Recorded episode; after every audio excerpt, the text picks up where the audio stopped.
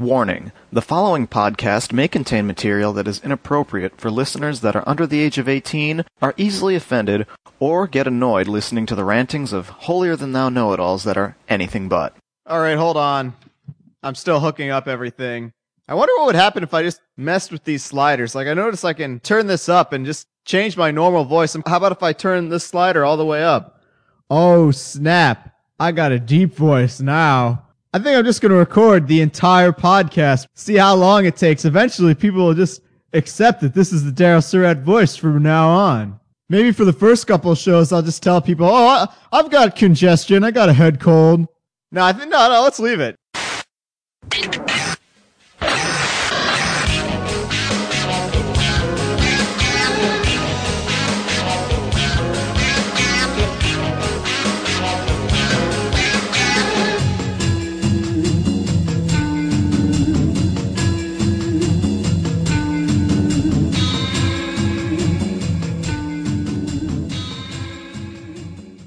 All right, it is with great effort and willpower that I pull myself away from Fallout 3 to bring you show number 74 of the Anime World Order podcast. It is only a month in the making. The last episode came out in the middle of October and it was like the only thing we released in October.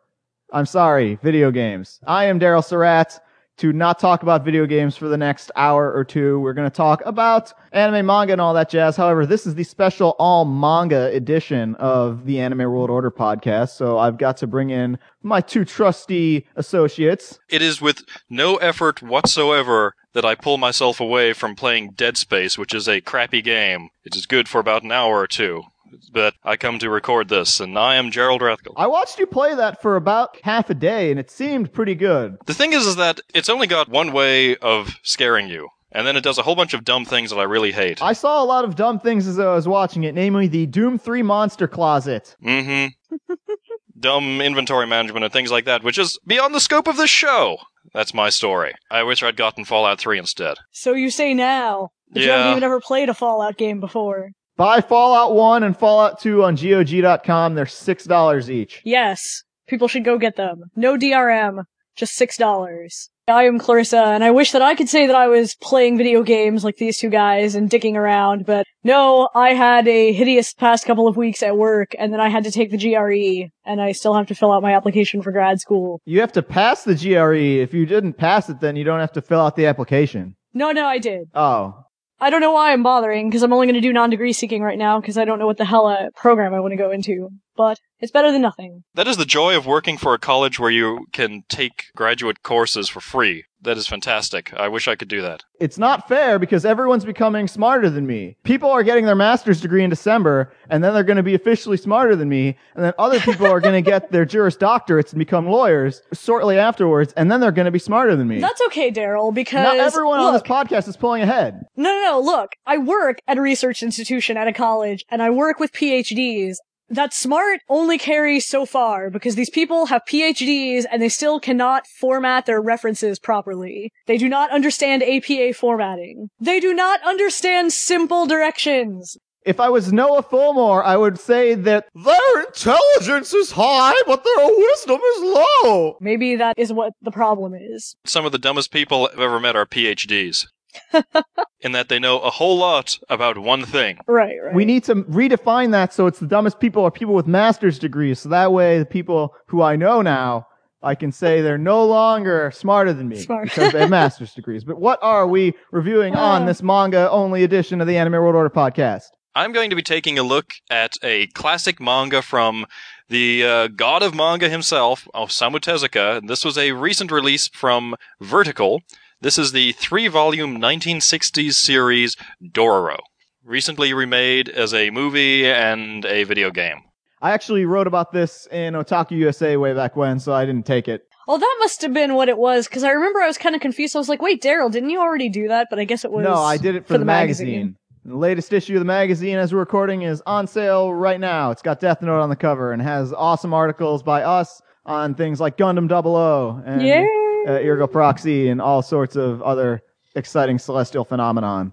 And if you've already seen the first season of Gundam 00, there's more ridiculousness on the website, but please don't read it if you haven't seen the first season. Yeah, I, I it contributed spoilers. overviews of the Universal Century timeline and all the alternate universe ones, just like quick overviews of them. That was my Yeah. Gundam contribution, but it also has our Macross feature of what Macross means to us. And Steve Harrison. And Tim Eldred.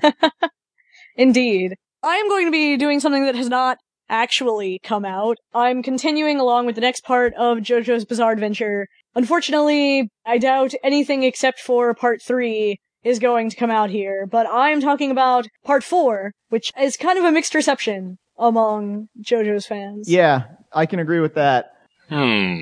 just so everybody knows, if you want to hear the reviews of the previous three JoJo's parts, we've got all of them listed in our review index, which is on www.animeworldorder.com. Please go there and consult that list before you send us emails asking us to review shows, because we tend to get a lot of emails saying, hey, review this show. And we're like, oh, we already reviewed it. If you check the review index. Uh, if you do want to send us emails, the email address is animeworldorder at gmail.com. As you'll notice, this is the Crazy Otaku podcast, we'll be reading your Crazy Otaku emails momentarily. And on the subject of that, that brings me to the manga I will be reviewing this week, which is probably the ultimate in otaku storylines. Uh, we got Genshiken, we got Welcome to the NHK, you got Comic Party, you got Otaku no Video. But this is the new king of the block. This is a manga, four volumes long. It's called Ressentiment. I've always been saying it resentment, but it's French. Damn donkey bastard. So I'm going to try and say it correctly this episode, and this episode only. But just so you know, it's probably Hey, not I going will to happen. have you know that I was a French ghost for Halloween, so I take offense to that. I thought Gerald was a French ghost, or a gentleman ghost, French, invisible, assaulting power girl type.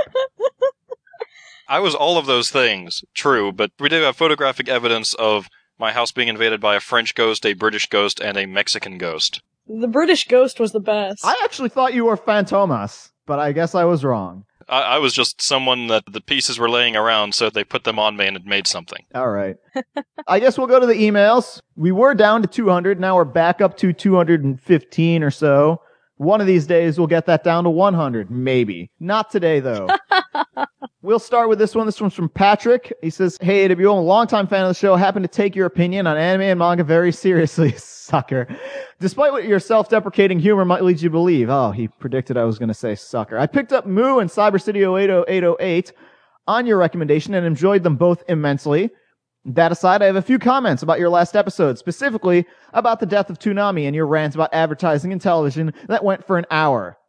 One, it's not the advertising agencies or agents who are responsible for the quantity of ads on TV. It's the station and programming executives who decide to cut more time from your entertainment and devote it to ads, since that's where the largest portion of their revenue comes from. Especially on cable channels like Sci-Fi, who now run a lot of in-show advertising for their own programs because they don't want to miss out on potential revenue by advertising their own content with a normal ad. This revenue stream is incredibly important because they're not earning top-tier ad dollars due to the limited viewership they receive. Two, Toonami died for the same reasons the anime industry itself is struggling. Exorbitant licensing costs from Japanese creators. I thought we said this. When Toonami first started airing anime, the channel did not have much in-house content to put on the air. Anime was a godsend because it differentiated Cartoon Network from the competition and drew kids to the channel. Hence the reason anime became so prevalent on other channels, who were now forced to adapt to the new fad, though not always with success. Escaflowne, as popular as it was with Otaku, was not meant to be aired on early Sunday mornings on Fox. It was also not meant to be aired completely cut up and Yeah. terrible. And I'm not even going to go into that. However, the cost of purchasing the TV license for these shows is not cheap. And due to the myriad number of licenses for each show, games, toys, and other merchandise, more often than not, these channels had no claim to any other revenue for the shows. I could swear I said all this. With in-house content, they own all the rights, or at least get a cut from them, and it's probably more profitable for them to run their own shows than license more anime.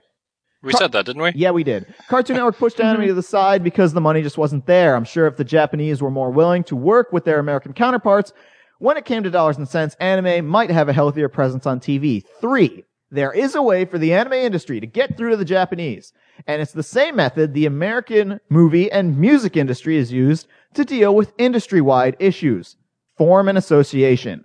The American industry needs to form some sort of American Anime Association or something that doesn't infringe on the existing AAA anime copyright to deal with the issue of licensing and distribution in the marketplace.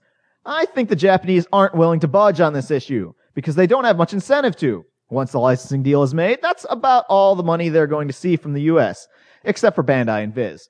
Besides, if one distributor takes a stand against these costs, there's another company waiting in the wings to pick it up. If the American companies can speak with one voice on these topics, the Japanese might be more inclined to take a look at their own practices when looking at the American market. I believe that while there's a fear that the Japanese will just shut off exportation if it becomes too unprofitable, the dream of cracking the US markets is too tempting for the Japanese to just give up on. Maybe the Americans could offer more royalties and volume based incentives in return for lower initial licensing costs. While there's a very incestuous relationship in some of the larger companies, Viz being the primary example, they are still an American company and capable of joining such a group, specifically because Viz has a particular need when it comes to tackling the issue of anime on TV, since that's the target medium for the shows that they sell. Anime is in such a bind because using DVD sales as the base of their profitability is a flawed business model. There just aren't enough consumers willing to shell out 50 bucks plus on a TV series sight unseen. I believe that the American TV executives are wrong when it comes to the failing profitability of anime, especially when they're not willing to give the shows they do license a real chance to succeed in a reasonable time slot. The sheer amount of con attendees and anime downloads show that there is a market and it can grow. They just can't be relied upon to purchase the home videos. They can be relied upon to make crappy Ikki Tousen AMVs. I'll leave it at that since everything you said we either said already ourselves or agree with. So, what other emails do we have? Well, speaking of, uh, I guess, anime and distribution and all that, we've got an email here by Justin, and it says, Yo, Hulu meets mass anime, and it's just very short. He says, Hey everyone at Anime World Order, I just wanted to tell you about all of the anime that Hulu.com is now hosting. They have all the episodes of Mushishi, Death Note, Blue Gender, Speed Racer, Ikki Tousen, XXX, uh, It's just Holic. Holic. Holic, Holic, just Holic. Mr. Stain on Junk Alley and Astro Boy 2003 and most of Naruto and Bleach. Uh, Actually, I think they only have like 20 some episodes of Bleach on there.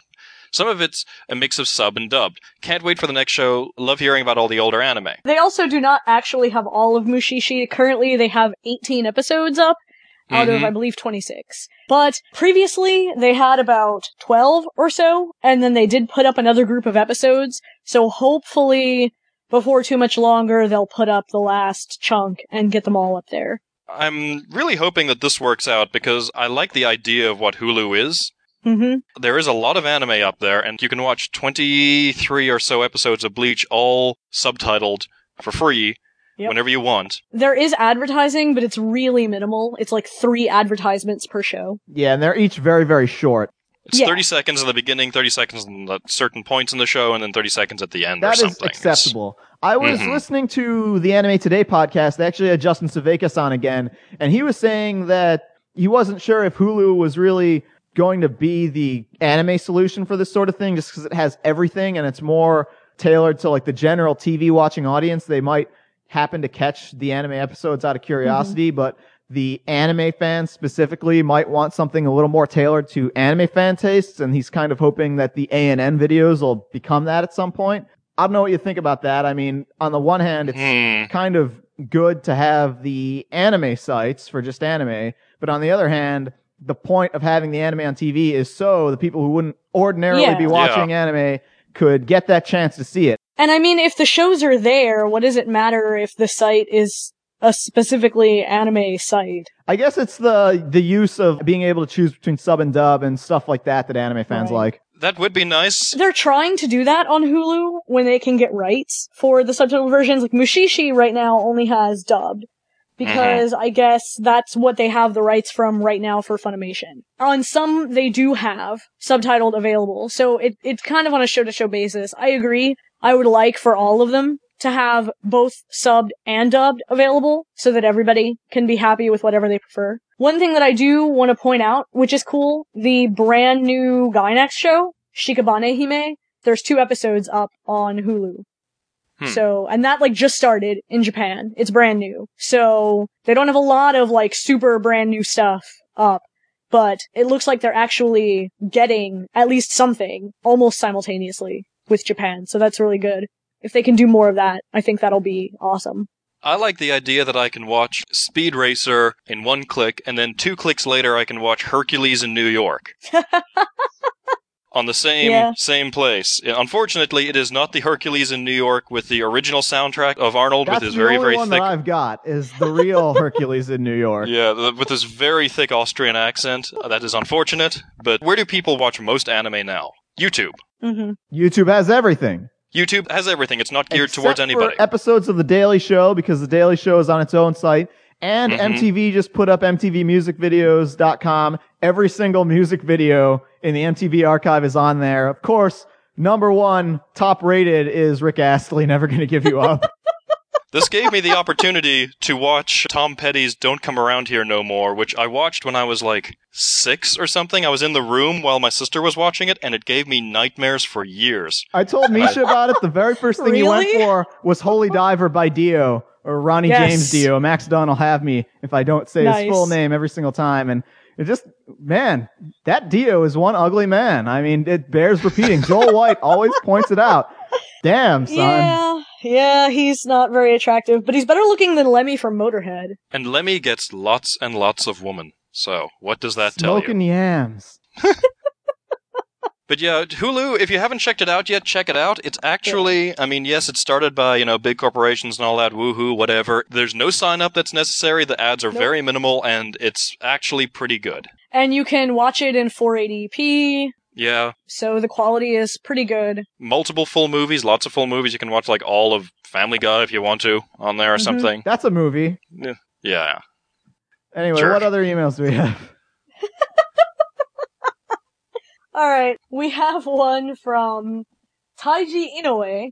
Says, hello AWO once again. I was wondering if you guys are into figures and toys. Since Clarissa doesn't want to appear in a photo, I was wondering if you guys could take pictures of some of the anime related merchandise you guys have. Your prized possessions, maybe. That or maybe your computer desks from which you make the show. Funny that since I'm a new listener, I had no idea you guys don't record the show all together in one place. I noticed through the initial shows, I started to listen to the podcast in chronological order. I really enjoyed the shows with Patrick Macias, Mike Toole, and Tim Eldred. Uh, sorry for the honesty, but episode 13 was horrible. I'm not sure if he's talking about the audio quality, which I'm was pretty sure he was awful. because we did put a note on that one where we said, uh, yeah, the levels on this one are all screwed Yeah. up. Because I think we reviewed some pretty good stuff. Yeah, I, I reviewed. Pluto and we had And I did Eroica. One of the last creator segments, and people ask why we Yeah. don't do those anymore. Those are a lot of work. Yeah. I think we kind of encapsulate the creator spotlight idea just when we talk about any topic in general. Like we say it's by so and so, and then we just kind of run down who they are. Yeah. Yeah, I do like when we did Shoji Kawamori, when we could talk about, you know, how he was a really awesome guy who should only do mech designs. Yeah, Yeah. I, Never I be ended up allowed to do saying that anything in the else. Macross Frontier podcast on Destroy All Podcast DX, and then also not my brightest hour, the Mistakes of Youth podcast with Wild Arms Hero, also on Macross Frontier. You can compare and contrast the discourse that went down. Was was the mistakes of youth one just an argument about Ranka? I, I didn't get a chance to listen to it. It was not. I will link Oh. it on the website when and if I remember to do so Uh. a month after we record this, which is when this will get posted due to the editing. So he continues on to say, finally got to watch some shows recommended by Gerald. I really, really enjoyed Project A-ko, but not the versus OAVs. What the fuck happened? I said those were bad. Uh, Megazone, Nothing. That was the problem. Yeah. Megazone 2-3 was interesting. I didn't like it, but it's definitely one that could be labeled watch this at least once in your lifetime. Zipang was painful to watch. Such a boring way to tell a story. The use of CG will make this look horrible in a couple of years, in my opinion. War is something handled much better through live action. Now and then here and there, and Grave of the Fireflies may be good, but they're still far from the best live action depictions. On this specific case, I'd much rather recommend Das Boot or Apocalypse Now. Keep up the great content. Inoue Taiji. So, as to figures, I've spent way too much money on figures. I actually had to put a moratorium right now on figure purchasing, even though I did pre-order the Yoko Nendoroid and an Okigufuri Kabute Gachapon set. I know Gerald and I have a lot. Daryl, I understand, has quite a lot of model kits that he never puts together. Yeah, I've got a closet full. I also have a lot of model kits that I have never put together, but I used to buy action figures. Gerald is more into buying the statue sort of Mhm. vinyl kit kind of ones. I used to have action figures. Most of them, even if they were like really expensive ones, they're all like in a garbage bag and loose in pieces. It's like if you're six years Hmm. old, it's like screw it, these are action figures.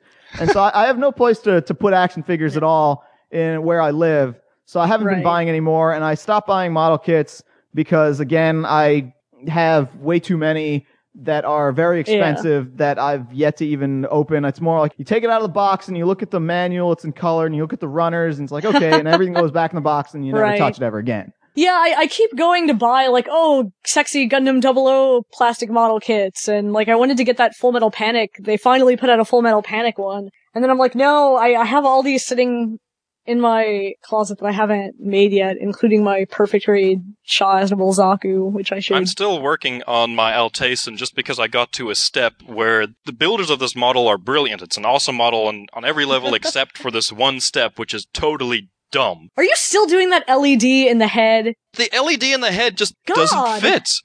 And the thing is, I can't get this thing to fit no matter what, and I think I just have to go out to Radio Shack and buy another LED that actually works, because the one that they included in the kit does not work. I'm sure it has got to fit. They require you to carve the thing open and make your own LED customization fit so it will somehow. fit inside. I don't know. This thing does not fit in the head. I have sat and worked on this thing for like an hour trying to squeeze it into the head. I'm in progress on a Code Geass model kit. Did not have a, a color of paint I needed, and then I got super busy and have not had a chance to work on it at all. I really like working on my model kits. I just wish I had more time to do so. That is the story of all of our lives where we've Yeah. got like these multiple hobbies and it's kind of like a, a champion bodybuilder. You have to take a lot of drugs to be a t- champion bodybuilder. And you can't just take steroids. You have to cycle on steroids. Otherwise they won't work anymore. And so our hobbies are the drug substitute. So you cycle on and off building models and then you switch from that to, okay, collect dojinshi. Oh, play video games. And, you know, maybe some things you, you just don't cycle off of. Like you're always watching anime as it comes out or, you know, you're always Right. Mhm. reading manga or, you know, whatever it is. And then eventually your tolerance to it builds up more and more and more. And you need like some more concentrated form of anime or some more terrifying dojinshi to get the same high. And that's who we are on this show. I don't know how those people who have got so many different hobbies can entertain them. I do not Yeah, I don't understand. Yeah, well, that's going to be the big drawback to doing grad school. It's like, yeah, it's all great that I can take courses for free, but I have to work full time and then take the courses on top of that. How am I going to, like, do the magazine and this podcast and keep up with things and actually do any fun things when I then These add jobs are holding us down. courses? They're keeping us from doing important shit. It's like if only I could just Win the lottery. not work while at work, everything would be great. Yep. But no, uh, they apparently don't seem to like it if you are sitting there with a DS in your hand Reading manga. Reading No. manga. It's like, hey, how come the so and so report isn't done? Oh, shut up! I'm trying to solve Apollo Justice's case five. you could get a job working at a toll booth. And then Yes. you would have nothing to do except sit there all day and take change from people occasionally. And then you could probably play DS or read manga. I don't day while know. you're I think there. you're a government employee and they got like standards to maintain. Have you ever seen a toll worker with a DS in their hand? Well, aren't they usually like 50? Usually, the toll workers I see are really old and very angry. Yeah, so. Angry that they have to be in a toll booth all the time. We we do have a friend though who did work, I think, the graveyard shift at a uh, convenience store in the middle of nowhere. I think his store was robbed every week. Yeah. if you play your DS, you, you're likely to get it stolen from you. I had a friend who also worked at a convenience store and worked nights. Uh, it was not in the middle of nowhere. I believe his store only got robbed once, though. Was he in it at the time? He was, but he was in the back, so he didn't see anything that happened. Did he like jump out and ninja kick the guy that was trying to rob the store, and then try No. to suplex him, and then hurt his back, and then the guy just Had to get on workers' comp. No, but he does work in a prison now, so he probably beats up prisoners. Correctional officer and lawyer are like the highest suicide rate professions. The third highest suicide rate profession is actually anime news podcaster. It would be, but it's not a profession. You can't make your money off That's of it. I was So. gonna say, are we Suicide safe because it's not a happens. profession? No, I'm just saying Yeah. specifically doing the news part. Oh, Yes. Therefore, we should start with Right. that right now ish. Let's news. Working to restore power.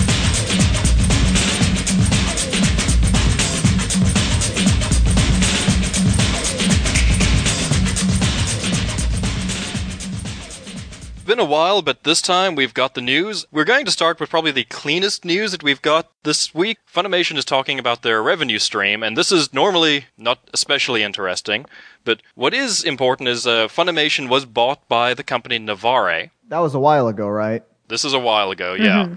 Apparently, they made around $170.3 million, and this is compared to $143 million.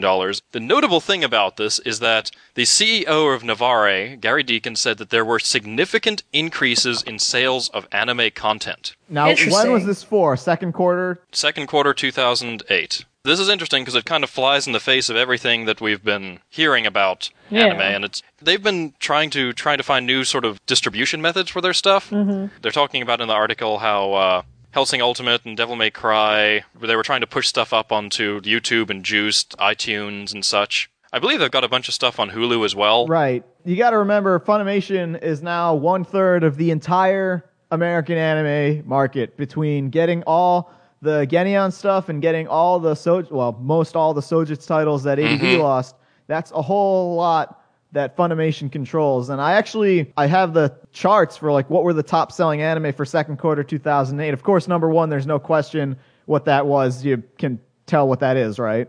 Second quarter of 2008. Yeah, or for the year. It's going to be the top selling anime for the year. Like obviously. What, Gurren Lagann? The answer is Batman Gotham Knight Oh. is the Oh. top selling anime Oh, yeah. title. Actually, that makes sense, yeah. It makes sense. I, I guess I wouldn't have guessed it. yeah, and then uh, number two is Dragon Ball Z. You know, the latest Dragon Ball Z set came out, so then there's that. Right. Then Naruto, the latest Naruto set. Then number four is Death Note. Five is Pokemon. Still. Wow. So it's largely Funimation stuff in the top. Yep, because then six is uh, Afro Samurai, also Funimation. Part two comes out in January. Devil May Cry, which is Funimation now. Uh, Vexille, Funimation again. Appleseed Ex Machina is Warner Brothers. Bleach is at 10. And then 11 through 14 are all Funimation. Witchblade, Shinchan, One Piece, Full Metal Alchemist. Shinchan is that high up. Wow. 15 is, is still Advent Children after all these years. Then again, more Funimation. Aquarion, Black Blood Brothers, of all things. And you know, there's Holic, Tsubasa, Black Cat. People actually bought that. Second Raid, also, Full Metal Panic. And then 25th is the Gurren Lagann, the sub only Wow. one. In If we're getting down into the 25th best-selling anime title, we're Not probably getting really down that into like high. you sold 100 copies. or- I am really surprised that Gurren Lagann is that low. Well, remember, these were the subtitled only ones that they put out, and the TV hmm. broadcast didn't start until the quarter afterwards. But yeah, I Right. mean, for all the publicity that they said for, oh, we're going to put out these subtitled ones quick so that the fans who want the subtitled ones and want it quick can get it. I don't know if that means enough people bought it or what. Well, I probably is okay. the I thing is. I, I didn't really get to look at it very much because I think at the time I wasn't really buying a lot of stuff. I was already buying too many other things or, or whatever. I do remember hearing that maybe the subtitles on that release weren't very good. Ah, yeah, I haven't seen them either. But anyway, yeah, I think a lot of that might have had to do with they were saying that they were going to put out another disc that had more extras in it later, and That maybe too. a lot well, of people right. were and kind it of will sitting cost around. More. Yeah. It, it'll cost more. This is two or three months you have to wait for a disc that's got the same stuff, and it's got more than the other other release. Again, so though, remember the point of that old release was Mhm. for Quick. people who just want it quick and cheap, and they don't care about the dub and they don't care about that other Yeah. stuff. That was the idea of it. But yeah, I mean, as you look at this list, I mean, it's the top 25, and Funimation's got something like 14 out of that 25. the anime industry is turning into the banking industry as it is in America, where all these big banks are buying up all these smaller banks, and it seems like we're going to end up with two or three gigantic anime companies. What's the anime industry equivalent of the credit default swap? Deals with Crunchyroll. Pr- probably yes. That's something that's going to bite everyone in the ass at some point. Uh, I don't know, but yeah, Uh, maybe. I, I don't know, but I hope that they go more to Hulu than Crunchyroll because Crunchyroll is run by shisty people. Anyway, on to More shisty people. yeah, very shisty people. Oh my god, the rest of the news this week is just really filthy. But uh, we're gonna go with it anyway. This has been passed around the internet a whole lot, pertinent especially for Daryl's seg. This is an otaku petition that has been put out there to allow These are my people. people to legally marry 2D characters. how does that even work? How does a A 2D fictional character, give character consent? cannot enter into a contract. Yeah, which how is they give marriage consent? What is if a they said contract. no. Well, then they What, what if they got can't. turned down? They can't say no or yes. And how do you deal with are multiple people allowed to marry the same fictional character? You're gonna have So are the you answer. allowing polygamy? You're gonna have the answer once I do my review because that's what it's oh, about. Oh god. It reminds me of the anime otaku-kin people who they all argue Yes. over who's really Kenshin, Oh and, god. and and then they all like agree that it's you know you can have Earth 51's Kenshin and I can have the Crime Syndicate Association Kenshin or whatever it is that they Right. internally work out amongst themselves. Maybe it's how the anime marriage works. it's all these people that make me so fucking angry because you have all these people that are out there like If you let the People gays trying- marry, yeah, you're people- gonna let them start animating character marriage. It'll happen next. It's gonna open the Oh. floodgates.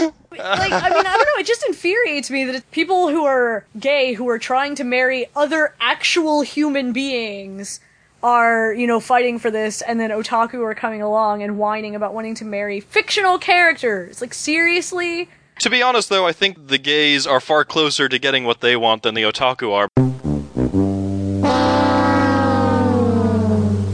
Because this is in hope so. fact Oh, an that's online an online petition. And online petitions, as far as we can tell, have never done anything ever.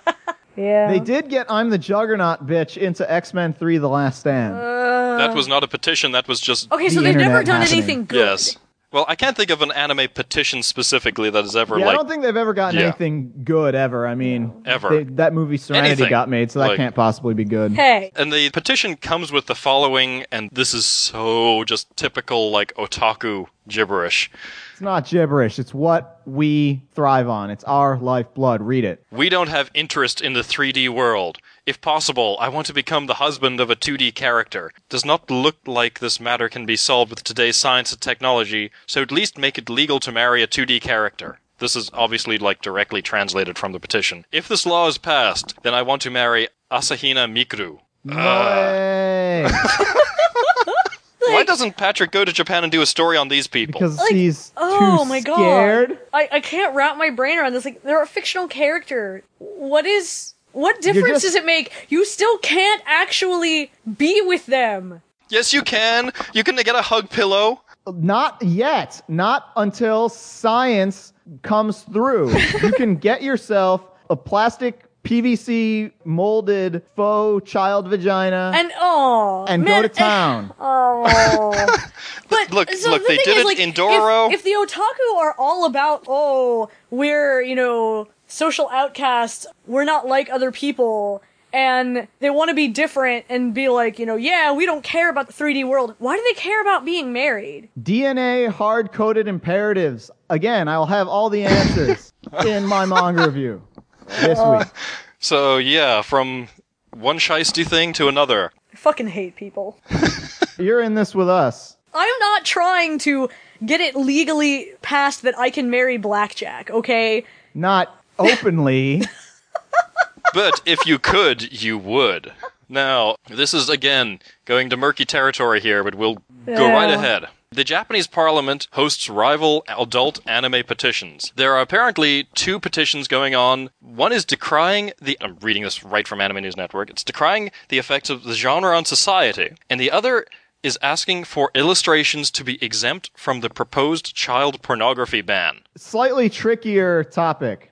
Yeah. yeah Muneaki Murai of the opposition Democratic Party of Japan introduced the petition to enact legislation restricting the production and sale of Bishojo adult anime magazines and Bishojo adult anime simulation games. That's the name of the entire petition. This is kind of a, a tricky area to even talk about, really. Yeah. I don't know, is it really big enough of a thing that it makes that much of a difference? Outside of the otaku. In my world, it's a big deal. Otaku are such a small subset of the population. I don't know. I Like, think really? now that the prime minister is their Manchurian candidate for the otaku, this is what's going to be all, all over the Diet schedule. Is Right. voting We're going to have to review Rosen Maiden at some point then to see what the Prime Minister of Japan sees. Sounds like you just volunteered.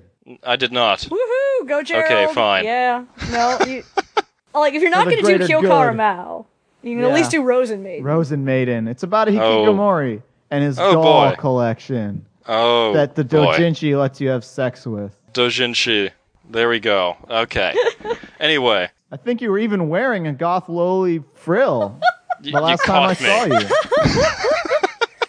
And Daryl was wearing a really uh, cool wig. It was a wig I found in a closet and a gun. I was dressed as a French policeman. Thank you very much. Well, at least Only I, after you stole I'm- Officer Jenny's hat. I molded into a French policeman as the night went on, but maybe photographs will come up of this, maybe not. Anyway, Perhaps. But yeah, like the, the argument here is of, it's been argued constantly a lot of times when they go into pornography bans and they say, oh, what's the justification for this ban? Oh, it's because it causes harm. Like child pornography is illegal because you're harming a child. Okay, right, because well, children can't meaningfully consent. Right, they can't give consent. Yeah. And, and also biological stuff, you know, whatever. But legally, they cannot consent to doing that. Therefore, it's illegal. For artwork and stuff like that, the argument is put forth like, well, technically, no physical child is being harmed. And so, is this harming anyone? And then the answer varies. I mean, it's a court matter. It's not fully settled. But on Yeah. one side, there's you know some people who are saying, well, okay, no, it's it's art. It's just an expression of something. And the other side is saying, who other than pedophiles wants to actually look at that? The brass eye, Christopher Morris approach of. All right, is this child pornography? And then like take a, a naked woman's body and put a kid on it, or have like a the, the giant ten foot penis with like a little boy at, at the edge. It's like, is that obscene? Yes or no? Is that art?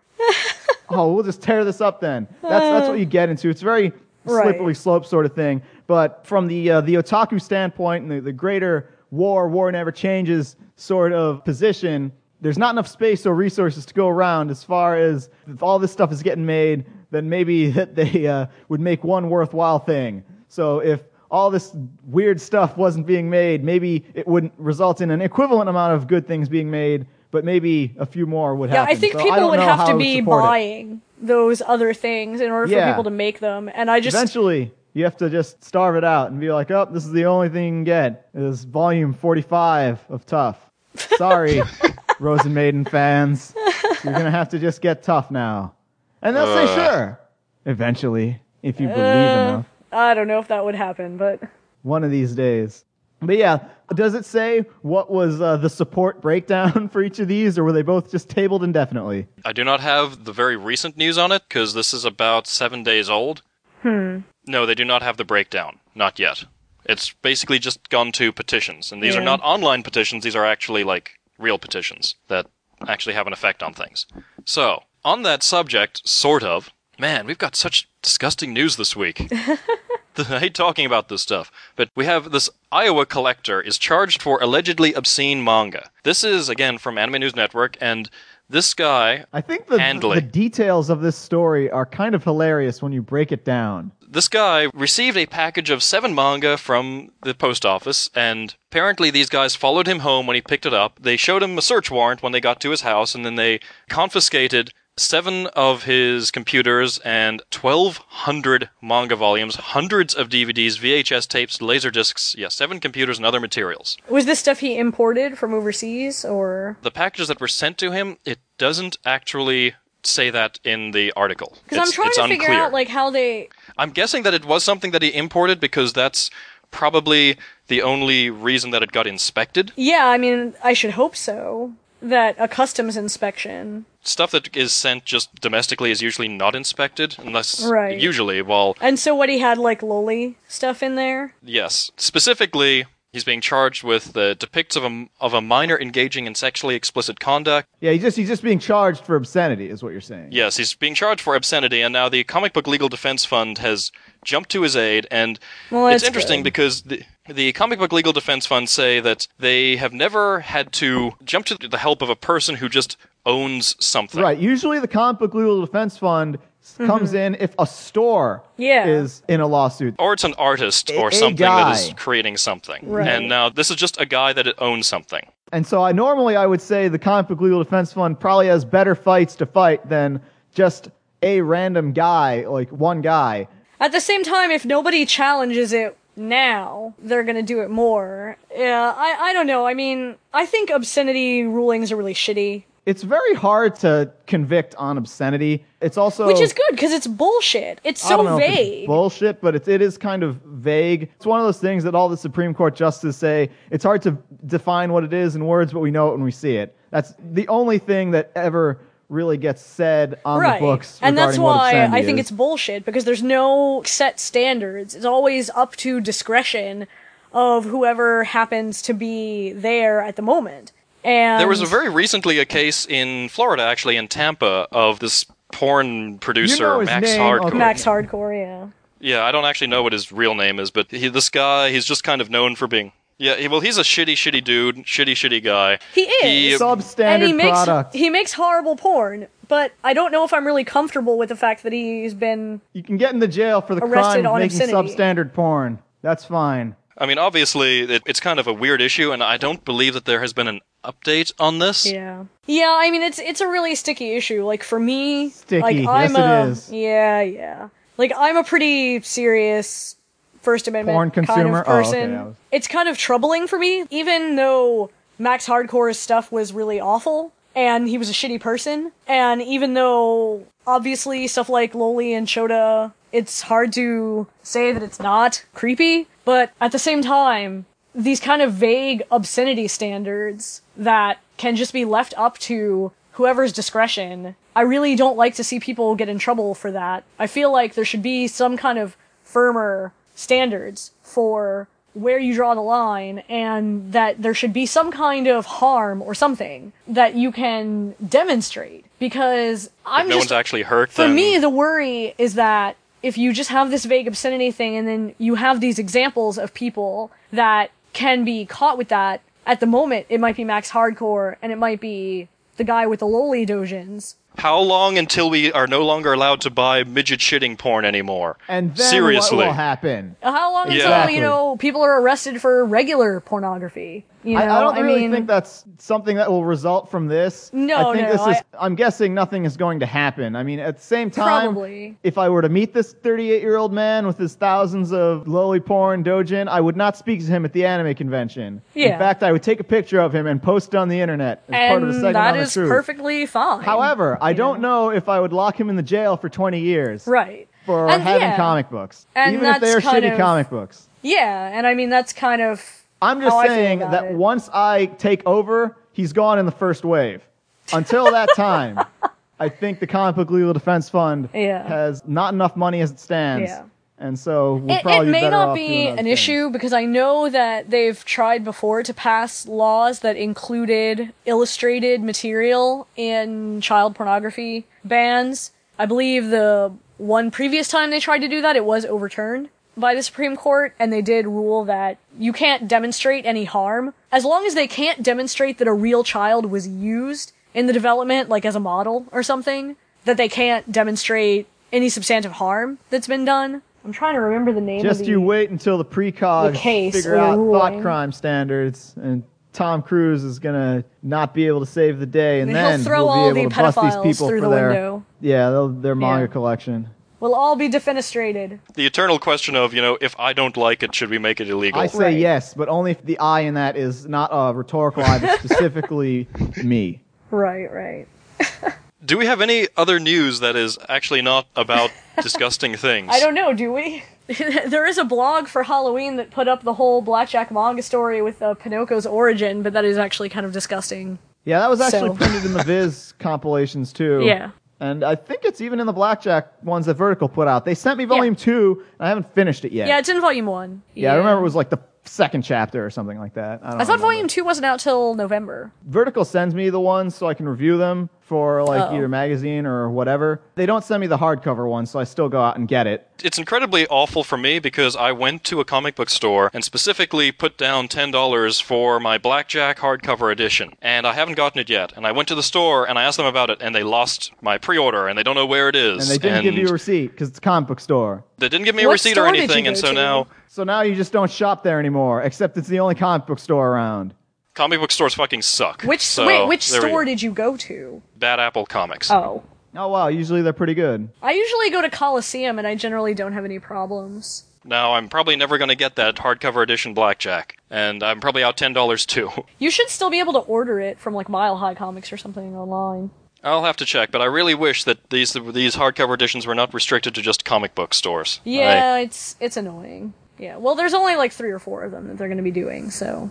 Right. That is all of the filthy news that we have there. As a side note, ADV is going to be creating another sort of side company, but we're not really going to talk about that a whole lot because the side company is basically just there to distribute live action material. Hmm. Probably also founded from John Ledford's room in his house. right. So that is beyond the scope of this podcast, but I guess it just shows that in order to survive in this market, you really have to. Anime isn't enough for most people. Like Funimation, they don't just sell mm-hmm. anime under the like BCI Navarre. There's a big company. They sell all kinds of DVDs. Mm-hmm. And, uh, Yeah. and Media Blasters, most of their money comes from Tokyo Shock. All that crazy Japanese gory And movies Italian stuff horror like that. movies and stuff. That's where most of Media Blasters' money comes from. And the anime is just like a side thing, and ADV is going to have to follow suit. CPM, I don't know what they what they're doing now. That's about it. Do you hate being the last to know all about the latest releases in anime, J drama, and J music? Well, so do we. Here at Weeaboobies, a different kind of anime podcast, we love turning your fandom into our joke. That is, months after it was actually popular. So make sure you tune in at www.bumbleberry.org. And I think I speak for everyone when I say this podcast deserves two thumbs up. And by the way, those thumbs, they're up her butt. Oh, Weeaboobies, where your fandom is our joke. One of the really great things about Tezuka, when you take a long look at all of the works and the variety of things that he came out with, sort of like Stanley Kubrick, Tezuka seemed to really want to involve himself in as many different genres as possible. Even straight up pornography, sort of like Stanley Kubrick as well. Now, one genre that Tezuka tackled at times, that was uh, dealing with the world of ghosts and the supernatural, as well as more traditional samurai tales. Which brings me to one of his most well-known works. This is the 1968 three-volume manga series, Dororo. Well known in Japan, anyway. I mean, it's not as well known as, say, Blackjack or Astro Boy, but it's something that a lot of people who are aware of Tezuka would know of. And even more so now, because Dororo had a 26 episode TV series done in the uh, late 60s by, this was by Gisaburo Sugii, more recently Night in the. Galactic Railroad and the Street Fighter 2 movie, that guy. He is all over the place. And uh, they also released a video game of it. It was released over here as uh, Blood Will Tell. There was also a movie released last year called Dororo. Live action movies. Live action movie, yes. But anyway, Dororo is not really about the character Dororo, although one of the main characters in the manga Dororo is, in fact, a kid named Dororo. The manga is much more about, and people remember it much more for uh, the other main character, a man named Hyakkimaru.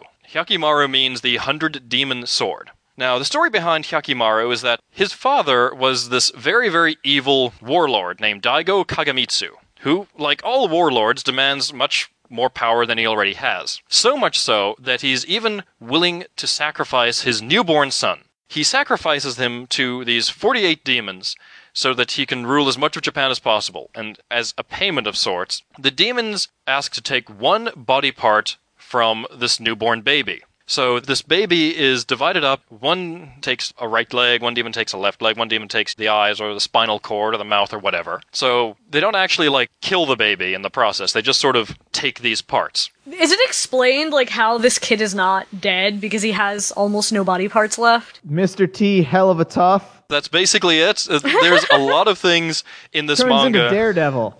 That's the reason. this kind of made me wonder how many body parts do you actually need to survive? Well, I would imagine Like, you have to have a spinal cord. They didn't actually take his spinal Oh. cord. He was just rifling Oh, off okay. random organs. They did take his spinal cord. you cannot do anything without the spinal cord. No, they took his spinal um, cord. Th- Maybe they took the bones. Maybe they took his vertebrae. They specifically say in the manga that this thing in my back is actually something that my father built for me. I don't actually have a spinal cord.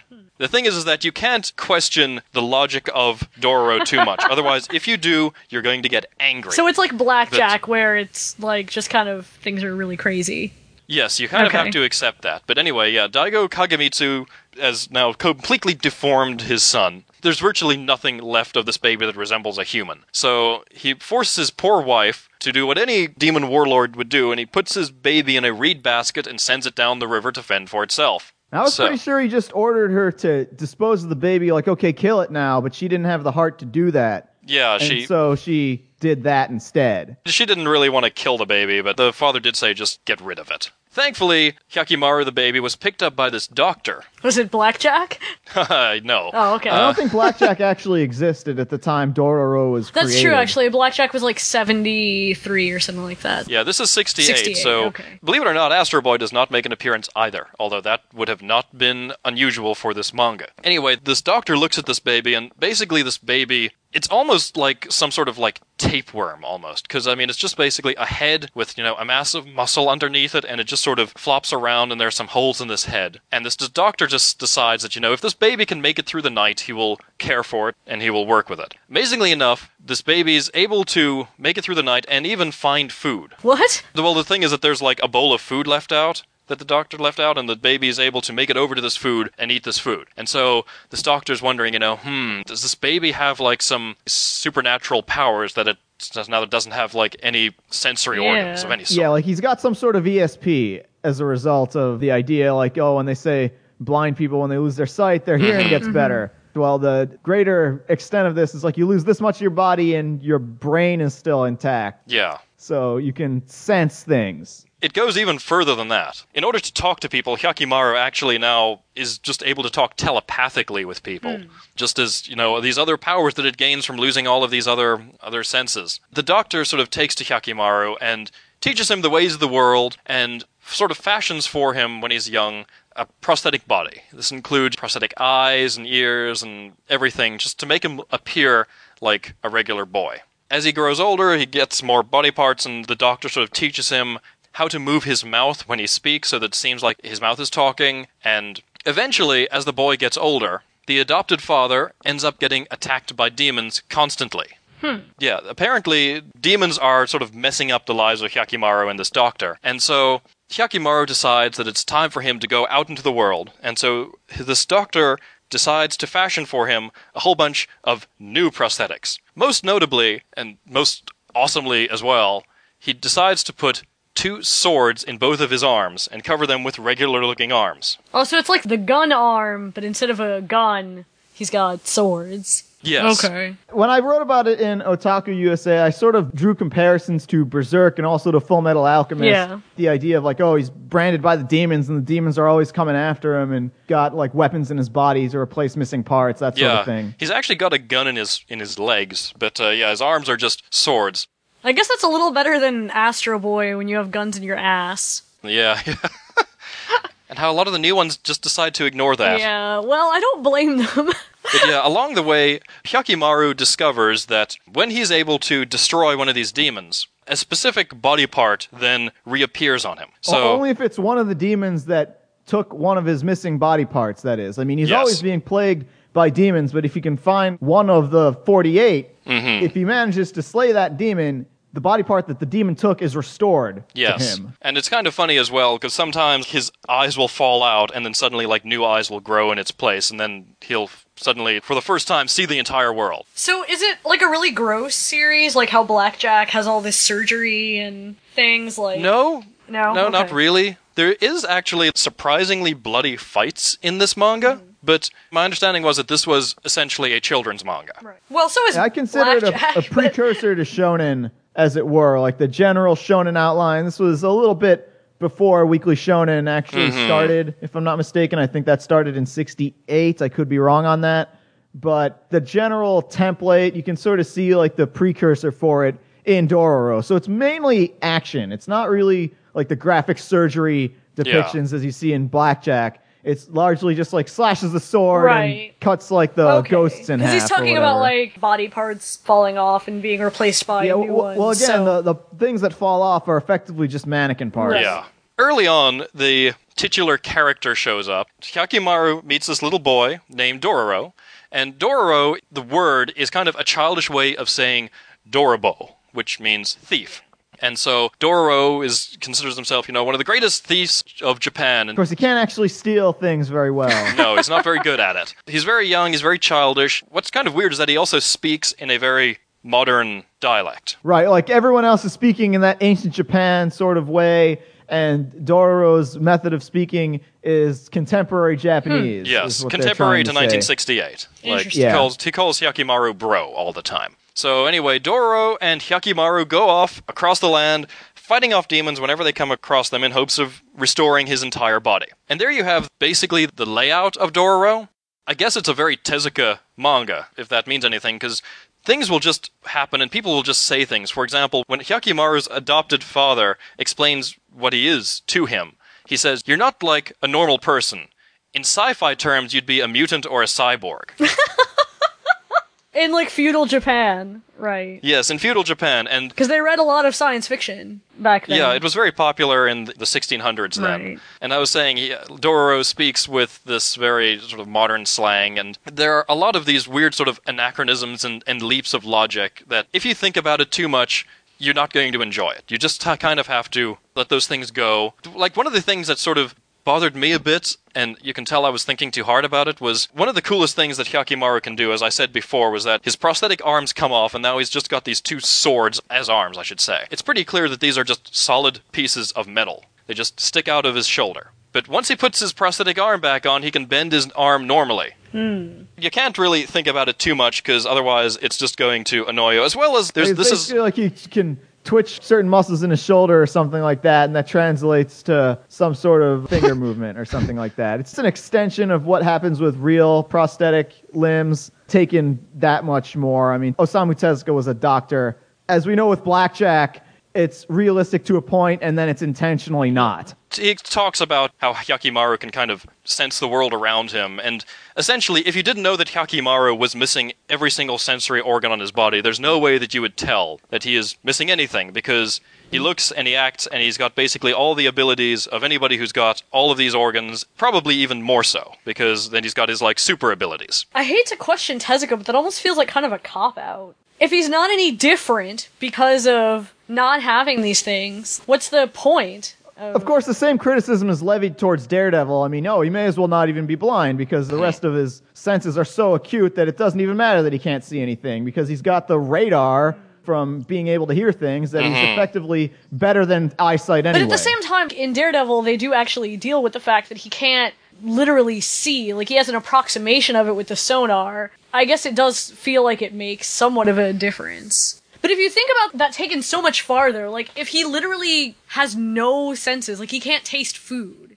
and he can't smell things, and, like, that is a lot to not be able to Um, experience. Yakimaru can taste food and stuff like that. Oh, I okay, mean, 'cause at the start of the story. I'm story, thinking you're gonna be a weird person if you can't experience any of those things. I'm sure whatever ESP he has lets him know what's around him, but it's not really the same thing, and I would think that that would make him kind of different. they sort of get around some of that because the first time we see him, he just says, "I've killed 13 of them already." Oh, Mm-hmm. okay. And so they just maybe that's a writer's shorthand to not have Right, to right. address those questions. Maybe very young, he was able to kill some of Right. these demons without that much difficulty, and so he's got the basic Hmm. things down when we first see him. okay. But it's still not a whole lot. Like, he doesn't have his arms, he doesn't have his legs, his eyes, he doesn't have his ears, he doesn't have his nose. So, I don't really know what those 13 things are that he has, but they don't seem to be. Maybe like, some internal organs and stuff. Probably stuff like that. Unfortunately, the manga really doesn't address that stuff too much. It's also only three volumes, and I believe it was Yeah. never finished. Yes, the ending of it, Oh, okay.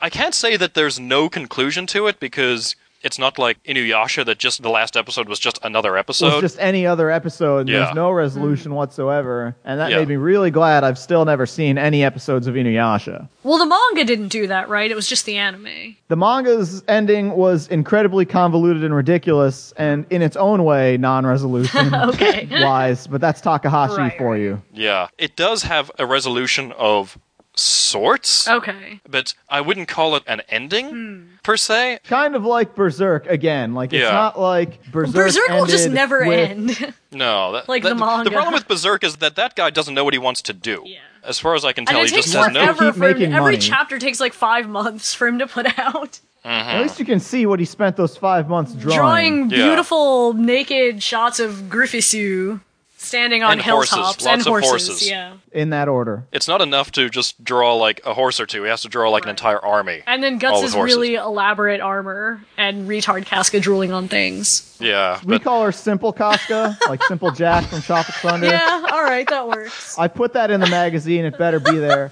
But unfortunate thing about Dororo is that there was a TV series, and this is old TV series, black Very and old. white. That, that was the, actually the first of the World Masterpiece Theater series, and Right. it, that actually had a conclusion to it. And the movie has a conclusion as well, as does the video game. Right. They had to make endings because uh, the manga did not complete itself. It does not end with slaying all 48 demons and getting revenge on his dad and living as a whole person happily ever after. That we don't get to that hmm. point. There's one page at the very end of the manga that kind of talks a little bit about that. I don't know. Maybe Tezuka just got bored with this manga because it's not Tezuka like died after making this because he lived for another 25 years or so. I think he might have just run into what a lot of modern shonen manga authors run into. Where do you take the story from here? Mm-hmm. Yeah, I mean, you know the general larger goal, but filling in the gaps in between is tough. Like anyone who's been reading Hunter Hunter knows full well what I'm talking about because the author of that is just taking repeated sabbaticals, oftentimes lasting many, many years because he's written himself into a hmm. corner. There's no way to adequately have these things start to happen. So the way Doro works out is they're wandering and they, they usually they mm-hmm. encounter somebody like they reach Yeah. a town or they find some place that's got some sort of problem. Right. And they determine that the problems is being caused by yokai or demons or whatever mm-hmm. you want to. It's a very Fist of the North Star sort of setup. And yeah, Like- you have to design the demon and come up with like, what does this demon do? Well- what kind of problems does it cause for these people? And then how are you going to beat this guy? Yeah, that's actually one of the things I always thought was interesting about at least the manga, not the anime, but the manga for Cardcaptor Sakura, which was Clamp basically was like, all right, there's all of these cards, and everybody knows the Sakura is going to go out and run into the card, and then have to figure out a way to beat it, and then she'll figure out how, and then she'll turn it into a card. So they just skipped most of the actual cards. They just kind of said, oh yeah, Rather she than got say, all oh, we can't come up with 78 cards or however many are in that deck. Yeah. And they just said, oh yeah, and she got these. Yeah, pretty much. I mean, the the anime actually went through and did like every single one of them. With the manga of Dororo, when you meet Dororo, as Daryl said, he fi- he's found like a bunch of these things already. Hyakkimaru. And then, When Hyakkimaru meets Doro, Oh, yeah, yeah. he's when found Hyakkimaru- several of the parts Oh, already. okay. Yeah, he's found a bunch of parts already.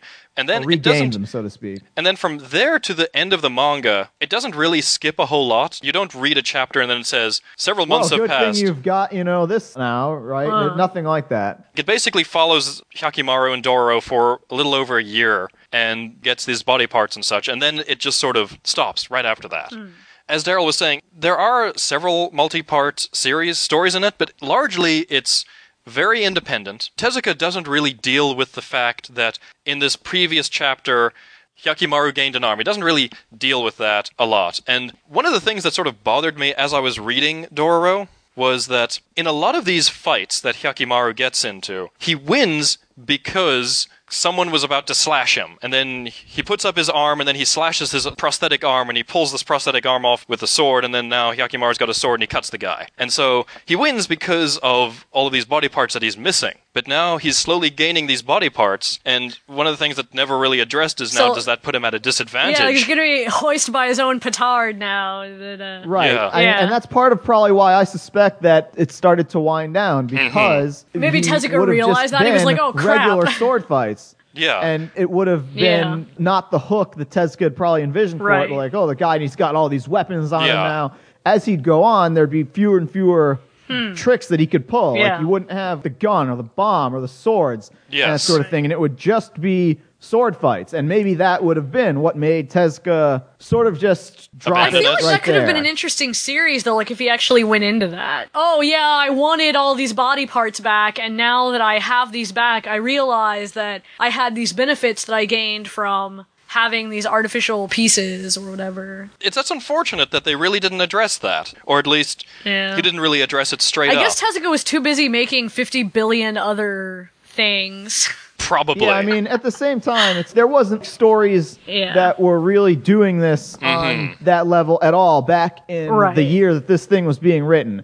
I mean, you have to remember. Yeah, I'm like, not really trying to you go hate on back and- Tezuka. I know it seems like a. It's yeah. more just like a looking back. We can ask ourselves, why didn't this Right. happen? But a lot of it was the serialized storyline wasn't super in vogue, the default way to do Mm-hmm. it, even at the time that this was coming out. I mean, yeah, it was starting to happen. It wasn't Yeah. totally unheard of Yeah. or anything, but it's not like the well oiled machine that it is now, where you've got the editors and you've got the people who are there to check continuity and all that stuff. It was kind of just Tezuka being like, and I want to write a story about a guy with a sword fighting all kinds of crazy demons. Yeah. I'm pretty sure that Tezuka must have at some point just sat down and drawn a sketch of a guy with swords for arms and was like, I want to create an entire series around this concept. Yeah, that's how Yoshiaki Kawajiri operates. So It must have been something like that because I mean the sword fights and just the fights in general are incredibly awesome. I love that the way that they're drawn and they're just hmm. really neat and the tricks that Hyakkimaru comes up with are really neat, but as we were suggesting, you know, would we read this if Hyakkimaru were just a normal guy, just Right. a normal samurai? Well, there's certainly plenty of other manga now, anyway, where there are just stories about a guy who's a normal samurai, or maybe he's got like some sort of gimmick or twist. Like in the case of Kenshin, his sword, the blade was reversed. Or in the case of Blade of the Immortal, Manji's can't be killed, and he's also got tons and tons of weapons that he just has hidden on him. And so maybe hmm. that would have been a possible resolution for the conflict that Osamu Tezuka had with the character. Like maybe he could still have hidden weapons, but they'd just be hidden on his person. Right. But again, his work ethic was so crazy that Hiroaki Samura has one manga, and that's Blade of the Immortal, and he's got 20 years to think up these Yeah. things. Mm-hmm. Osamu Tezuka didn't have that luxury. Right. No. And I think it kind of loses a lot when this character now has to go to just hiding stuff on his body when, you know, his body was Yeah. the weapon in question. So, Yeah, he was, Yeah. he was Jeff Speakman. yeah. this is why this is kind of tricky for me to review because it's kind of hard to review it in a modern context. Mm-hmm. Because I don't you read know this. it's fair to review in a modern context, but I read it in a modern context and Yeah. liked it as it was straight up. I wasn't, as I was reading it, considering like when it was made or the context Yes. of the time. I was just, here's a comic book about a swordsman, and I read it, and I was like, oh, this is awesome. And it's three volumes. The release is really good since it's vertical. Yeah, this is a very nice release. It's by Vertical. It's reversed this time, not like a lot of the other Vertical things, but It's unflipped, you mean? It's not reversed. Or is it flipped? it is unflipped. Okay. But it's not like I was reading this and thinking this is a product of its times or anything. It really doesn't have those problems going for it. It's just sort of something where the character loses part of the mystery about him as the series goes along, because he becomes more and more of a regular human. But since it's only three volumes, it's probably not that big of a deal. It never really overstays its welcome. Yeah. It's very easy to get through. It's very quick to get through. Mm-hmm. And I guess if it weren't Osamu Tezuka, I wouldn't be like putting it through the grinder like this. Right. Because I liked this. I didn't love it, but I liked it a lot. It's something that I do think is worth reading, certainly for some of the fight scenes in it. The character of Hyakkimaru is just an incredibly neat character. And there is a very funny uh, two part shark story that's, I think, in the third volume. So there was a yes, shark. not in the second Yes. volume. The shark is on the cover of volume two. No shark is present in volume two. and the shark is He does not get the first Funky Fighter treatment, but then nothing really does. No, I, I have to laugh every time I see the shark. Does the shark It's a very get hilarious looking suplexed? shark.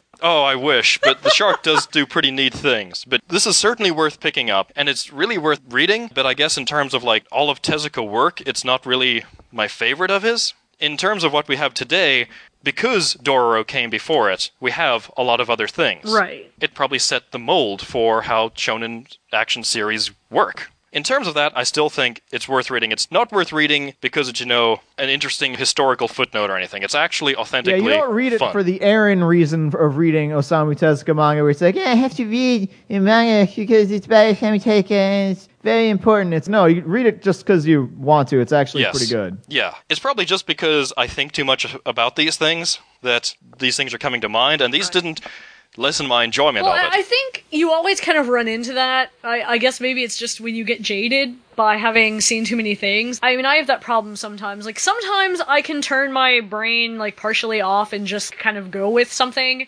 And sometimes I just keep trying to apply too much logic. That's my problem with Fist of the North Star. Like, I keep trying to apply logic to it and being like, well, no, why, this doesn't make any sense. Why are they doing this? Or, like, why are they not doing this? At some point, like, I have to remind myself, like, okay, I need to stop thinking so much about this. What's really funny is that that'll happen to me too, and some series I'll totally just be able to accept Yeah. the leaps of logic and the weirdness that happens. In other series, it'll just bother me too much. Like Right. Macross 7. I can't watch that show. that, it's too dumb. You can't handle the listen to my song. I can't handle it. It's too dumb. but s- stuff like Fist of the North Star doesn't really bother me. Right. And Dororo, really, I think about it, but it doesn't bother me. I just kind of accept that it's just Tezuka being weird. Yeah. See, I almost feel like everybody who's gonna read Tezuka should be forced to watch like Cleopatra. Because then you're prepared for any weird shit that Tezuka could conceivably do. Because once you've seen Mark Antony looking like a gamelon and having a ninja, and then Caesar freaking out and having a fit because he's got need to syphilis. see is the live action opening. and Ugh. I- like I mean, once you see some of that, you're just like, okay. I mean, it can't get any more bizarre. Yeah, that was just sort of Tezuka at his most Tomino like, perhaps. but I'm sure Tomino saw that movie and was like, I can out Tezuka Tezuka.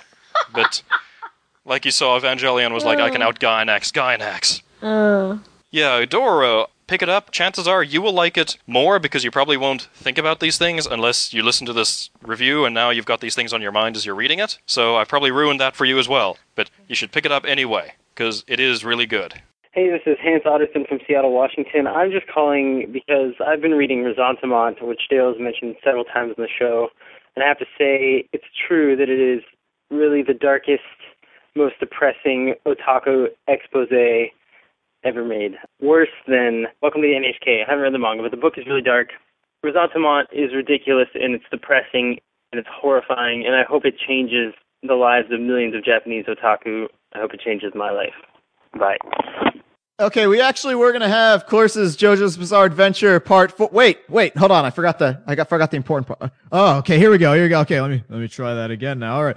We were gonna have the part where Clarissa was gonna do her JoJo's Bizarre Adventure Part Four manga review, but she didn't like how it turned out, and so she's editing it still. And rather than wait a month and change, oh wait, it's already been a month and change.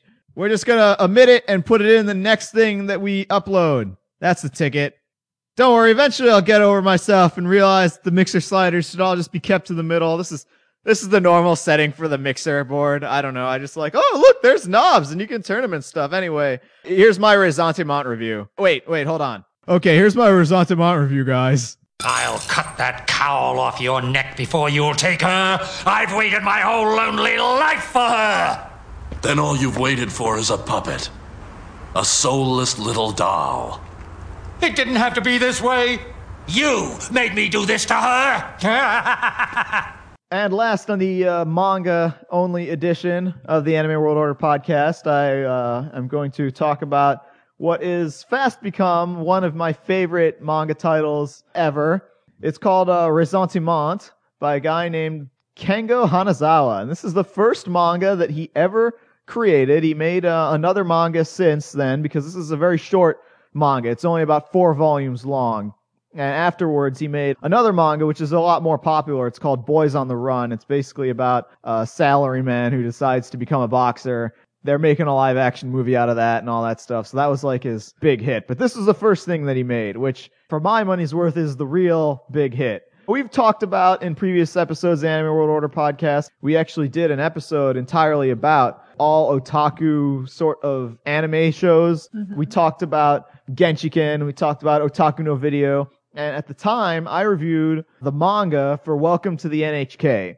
And I said, if Otaku no Video is the idealized version of how otaku should be, and Genshiken is kind of more realistic, Welcome to the NHK is kind of like the hard hitting truth of the matter. Well, at the time I did that review, that was all the way back in show number 22. That was two years ago. Welcome to the NHK had not completed yet, or at least I hadn't read the whole thing. It hadn't all been translated. And so I have to go and revise my position now. Welcome to the NHK. I'm sorry, you're no longer king of the hill. Ressentiment is now king of the hill of the hard hitting truth of what it is to really be an otaku for real, no joke. This doesn't really have uh, anything good happening to anybody ever. Before we'd say, oh, Welcome to the NHK is a black comedy, and I don't even know if well, Ressentiment is a black comedy. It's just kind of something else, like this stark, bleak vision of what is. The setting of this manga, the very, very near future, it's the year 2015. It's not quite the 2015 of, say, Back to the Future 2, where they had the hoverboards and all that. The real 2015 is not actually going to be the Back to the Future one either. Part of my childhood will die once that happens. The only Science has let us down so much. science fiction is what's let us down so much in a conjunction with science because science fiction got our hopes up over the last century about like oh once the year 2000 hits it's going to be the fucking jetsons and that didn't happen dashing a century's worth of hopes and dreams so 2015 back to the future is the only one left as far as my childhood is concerned i mean yeah maybe there were other things too but this is one i can actually live to conceivably see not happen Anyway, it's indistinguishable pretty much from the world we live in today, which is pretty much how the real 2015 is going to be. The main character is a guy named Takuro. Takuro is a short, fat, ugly, balding Japanese man who has this dead end job. His job is to take paper and feed it into the shredder all day. That is his job.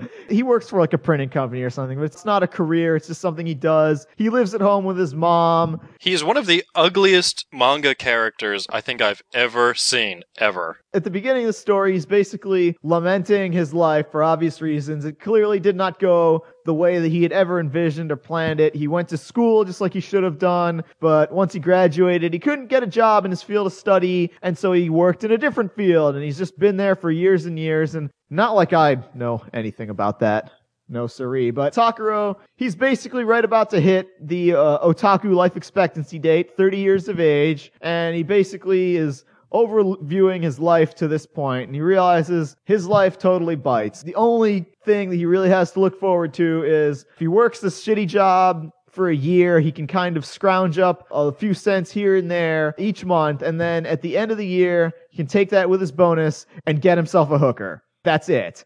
So it turns out, like, after you know, one of those chance encounters, kind of like how Welcome to the NHK had the chance encounter and Otaku no Video had the chance encounter. This seems to be a common thing among all these otaku works. But Takuro has an encounter with an old friend of his who's an otaku, he turns out. And he invites him back to his house and does not have sex with him. No, he does the next best thing. He introduces him to the world of erotic computer dating games. Oh no.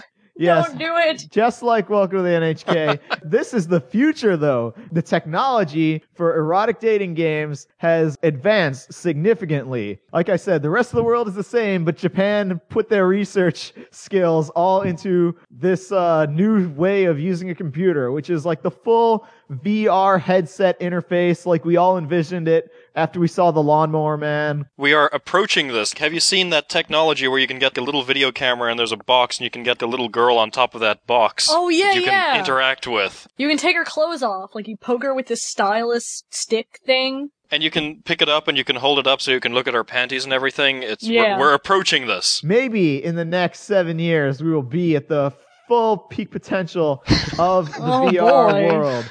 So he introduces him to these new computer games where, hey, check it out. There's all sorts of different girls and they call you Big Brother. And if you want, you can have sex with them. If you so choose, they're going to love you unconditionally and they're all beautiful and great. And Takuro was like, that's his epiphany. That's his breaking point. That's the point where he snaps. He says, guess what? That does it. I'm done with real women forever. The three dimensional world, fuck it.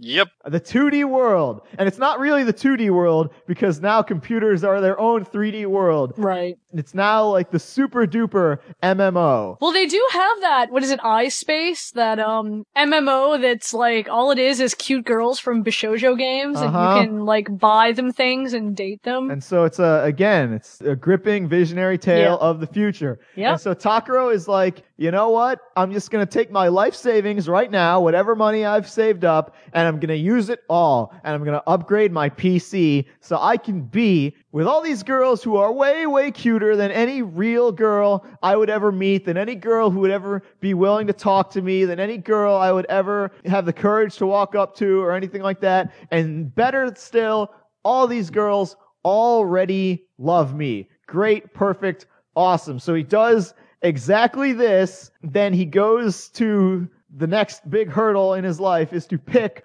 what girl does he want from the store. You've seen uh, all those videos of like, oh, the streets of uh, Otaku Land are full of crazy people, and there's just shelves and shelves and aisles of just these games. And so he goes and he's not sure which one to get. And he just sort of, through random chance, picks one for this girl called Tsukino, or Sukiko, I'm sorry. She is the total ultimate moe sort of character. She's really pathetic and cute or whatever, but she's friends with him unconditionally, even though he's absolutely, completely horrible. Like, there's nothing redeemable about Takuro. Like, it's like Gerald said, he's like the ugliest motherfucker on the planet. I think like the first time you see him, he's like throwing out cum stained tissues from Aw. jacking off. His balls are always hanging out of his, his- shorts. There are several shots of his balls just hanging out Yeah, of his shorts. He farts all the time, you know, all that stuff. But in the virtual world, much like in World of Warcraft and any other virtual world like Second Life, you can customize your avatar to look Right. however you want. So there is a stark contrast between the real world of Resentiment and the virtual world. Uh-huh. Because everything in the real world is just ugly. Like seriously, super duper ugly. People complain about Grappler Baki. This is like exponentially the next level. Takuro is an ugly dude. His coworkers are ugly. His room is totally gross and messy. And by comparison, the fantasy world is it's anime. so like, oh, well, compared to the alternative, Takuro's like, shit, man, I'll take this any day of the week. when I started to read it, I thought that this ugliness was just the author's style. Yeah, yeah, you thought it's like, oh man, he's just like a really bad artist until he puts on the VR headset. Yeah. And suddenly everything looks like a typical manga. So it's not like Fukumoto, like Akagi or Kaiji, where Where yeah, He just draws the people really ugly. stylized things. No, it's very much the people are fat and they've got like the big lips and like the weird dumpy eyes and all that stuff in reality. And then when he goes in the virtual world, it's like your standard anime art that is relatively inoffensive or anything like that. Of course, it doesn't quite go as Takuro predicted. Cause since Takuro is such a reprehensible human being and he's like, shit man, I bought this girl. She's mine to do as I please. I paid my money. She belongs to me. The first thing he tries to do pretty much is rape her. Turns out that he can't actually do it because he's got no dick in the virtual world. You have to pay crazy extra money for the privilege of having your VR cock to uh, loosen up your belongings with. I thought the first thing that happened was he caught her taking a yeah, shit. Yeah, no, he caught her trying to like pee or whatever because because she's such a pathetic moe character. She's poor and she doesn't have money to afford a bathroom, and so she's embarrassed and blah blah blah blah blah. And and Takuro does all these things, and even so, she still was like, "Oh, I'm sorry, I forgive you. Happy birthday." No one else said happy birthday to you but me. Thank you for being born. That's a direct quote. No real human being that you just met five minutes ago would be willing to touch you physically, like on the face or on your arm, and say, like, I am glad that you exist. And that is something that Takuro would not get in reality. A single person to say, thank you for existing, Takuro, that does not exist in his world.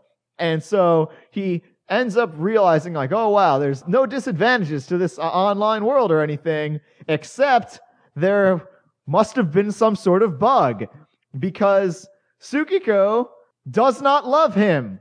She loves some other guy that he's never met before. How can this be? He goes and he asks every single other person online. He's like, nope, that's impossible. Can't possibly be that way. Even in the virtual world, Takuro cannot win. So it's four volumes long. It's pretty short. There's some sort of mystery going on as to why Sukiko is like that. What makes her different? How does this world work? Who created this shit? I haven't read all of it because you cannot buy this comic book, unfortunately. You, you can only get it through scans. If it's four volumes long, it only goes up to like partway through volume three, like the first 29 chapters.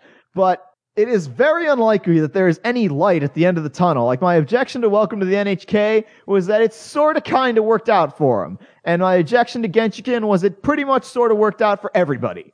And Otaku no Video, all their dreams pretty much came true. And that's not how the story goes in real life, folks.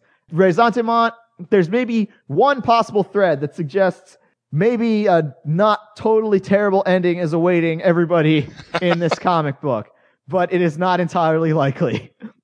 And that is why I like it, because that is the truth of otakudom, like unbridled, unvarnished, and this is how it is for real. The horrible truth number one is why is it called ressentiment? I am no philosophy major. I am uh, no psychology major. I've never even taken a course in any of them.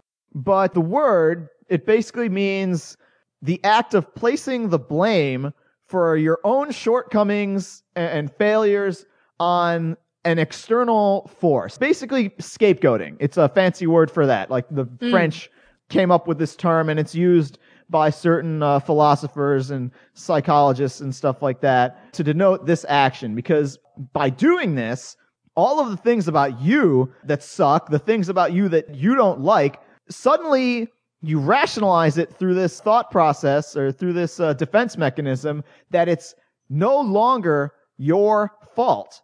It's not like you're weak yourself. You're actually being acted upon by this thing that you don't have control over. You're being oppressed. You're being held down by this other thing. Right. You're not to blame for this other thing. In fact, that other thing, you should hate that other thing. That's your enemy. Because, uh, you know, hey, I would have turned out just fine if it wasn't for that guy or if it wasn't for this societal thing working against me. This is very otaku thought process Yeah, here. yeah. Your, your thought process here, it becomes that, you know, you become bitter, you become jealous, you want revenge, and, and you hate that other thing. You see this happen in real life all the time. I mean, from people who constantly remind you that, hey, I self diagnosed myself as having bipolar disorder. It's not my fault I'm acting like a total bitch. Or, hey, I've got Asperger's syndrome. It's not my fault that I always say the wrong fucking thing and, uh, you know, don't do anything in a social setting because I've got this condition and there's no treatment for this condition. I mean, don't look at me. I, I have that condition out there or whatever. I mean, you see this, but you also mm-hmm. see it just like it's this common thing among social outcast sort of people. So, in other words, Ressentiment is the perfect title for something about otaku. It's it's what drives us all here on this show. As well as otaku everywhere. You couldn't have picked a better title than Ressentiment because you see so much of what draws people to the realm of fantasy as an interest. There's something about reality they don't like. And maybe, you know, some people are normal, but a lot of people are not. And if you don't believe me, go to a convention. that is horrible truth number one. Horrible, stunning, crippling truth number two, that is even bigger than that, comes at the end of volume one of this comic book. And it just says, Ressentiment setting materials. And it's just notes from the author about locations. And each of them have little captions underneath them. Like, the main character's house, based on the author's grandma's house. this room is the main character's workplace. The author worked at this place for three years. this is the handmade bed that Takuro would go to sleep on during break. The author did this as well. That's when it dawns on you that it's that it's a horrible autobiography. and- Oh no! and as more and more of you see it, it's autobiographical. And Are there it any goes down- pictures of the author? Does he does he actually look like the dude? There is one picture of the author on Anime News Network, and he looks like an ordinary, nerdy Japanese man who's got Hmm. Gerald's roommate's glasses. if this is actually a picture of him, he's not a fat guy. He's just like a, a relatively normalish looking guy. But I mean, you keep reading the captions and stuff, and it's like, on Valentine's Day, everyone would spend 500 yen, which is like five bucks, or uh, less than that. And the factory lady would hand out chocolate. The author would hide in the storeroom and weep. because nobody at work was willing to spend 500 yen to give him chocolate for three years. And then, like, pictures of the room. This is the author's home and workplace. He looks at porno on that computer. This is the first book he ever wrote. And, Oh you know, there's all these little touches throughout it just to remind you of how grim it is. Cause there's always like things are going on in the virtual world and then it will cut back to what's happening in reality. And reality is Takuro is standing there pretty much buck ass naked except for this VR head visor and skin tight unflattering suit, like giving himself a hug because he's not actually hugging any physical thing. He's just kind of holding himself oh. and saying, "Oh, I'm, it's okay. I'll be there for you." But really, he's just completely solitary and alone. They have like these little things where like the next door neighbors are having sex in the background, but he's just like acting like he's perfectly happy, but actually he's completely and totally isolated. And that's Oh. really what Ressentiment's about. Just asks the question, what is the solution here? Is there any solution at all for otaku, for guys like Takuro? Because he's not that much of an exaggeration. Like, okay, this is partially autobiographical. The author himself lived this life to an extent. I mean, sure, Mhm. it's exaggerated, but it's not that exaggerated. Right. And so there are plenty of people out there where you could look at this and say, this is reasonably conceivable. There are people like this. In fact, there are probably thousands of people like this, tens of thousands, hundreds of Mhm. thousands, all throughout Japan, throughout America, wherever. What do people do? Therapy. See, I don't think there's a therapy thing at all. I mean, I, I don't think a therapist could actually help people like this. I mean, what would they say? Go out and be more socially acceptable? No, I think the otaku know that's what the problem is. is They just can't actually do it. I mean, telling them something like that would be equivalent to telling someone with depression, hey, why don't you just stop being sad? It don't work that way. The brain literally, like, it can't do it. People with depression, they can take medicine for that. There's no medicine to make people not an otaku. Takuro, he wasn't an otaku all his life. He wasn't, you know, World of Warcraft and it took over his life and he didn't have a social life. No, he was just like an outcast first. It's not like the video games ruined him or anything like that. It was not like, oh, he became so obsessed with his hobbies. No, he didn't have the hobbies. He was just like a guy. So, like, what do you say? It's not like the solution that people say, like, oh, if you people would just get off the computer and go outside, maybe someone would happen. Well, no, what, what if no one happens? What if you live 30 years and there isn't anybody? Is there Hmm. really anyone out there, even a single person in the world, who could conceivably fall in love with a guy like Takuro. I mean, there's one character, one lady who is kind of like this domineering, sort of bitchy kind of lady who is really ugly and unlikable, but maybe they might get together. I don't know. I haven't read the end of this. And if they did, would they really be happy? It seems like even if they did get together, they would just be miserable. But is that better? I wonder if this is some sort of cathartic thing for the author where he just wrote this and is like, I'm just going to make it so much worse than my life is, so at least I'm not like this fictional character yeah, or but something. I mean, you know, that's another thing that people do. I mean, everyone has seen that very famous picture with, uh, you know, all the guys, the Japanese In the in the room. room with the hug pillows and the impact font. At least you're not a fucking loser like this guy here. But what if, even if you're like three steps not to that point, you're probably still a fucking loser. Maybe not like that guy there. Maybe you're not sharing a milkshake with your hug pillow. But I mean, you're, you're negative 97 instead of negative 100. Right. I mean, it's like you're still. Is there any possible hope of being saved? And uh, if there's not, then what's the point of trying to be saved? I mean, is the whole there's someone for everyone, and that person is out there. If you just go out and look, but don't actually obsess over finding them, because you'll find them once you stop looking. That common belief is that not just a bunch of bullshit for people like every single character in this manga? Because it's, I mean, Yeah. shit, man. Takuro sure stopped looking.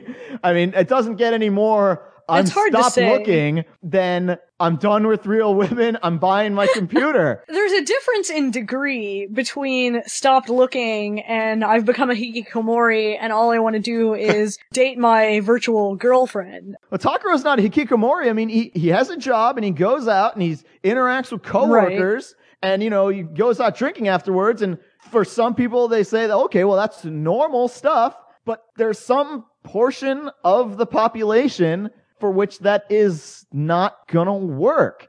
And I think a lot of those people are the people you'd see dropping $6,000 at Wonderfest. Hmm. Yeah, I mean, it's kind of a complicated issue. You can never know for sure. Would they possibly meet somebody? Well, nobody knows. Well, okay, you have to work the odds here though, but like Takuro is 30. Most mm-hmm. people get a hint Right. well before they're 30, probably when they're a teenager. There's like some sort of inkling of a clue that maybe you see someone you like or somebody mildly express interest in you. Takuro Right. doesn't have any of that. And he's kind of Does he not? Or is it one of those situations where, Where he's too just such a see- social no. retard that he either doesn't notice, cause that's one thing that happens. And the other thing that happens is you get a lot of these people like, you mentioned this fact that like, there's nothing wrong with me. It's just other people are being assholes or I have no control over the fact that I act like a shithead because I have self-diagnosed Asperger's or whatever.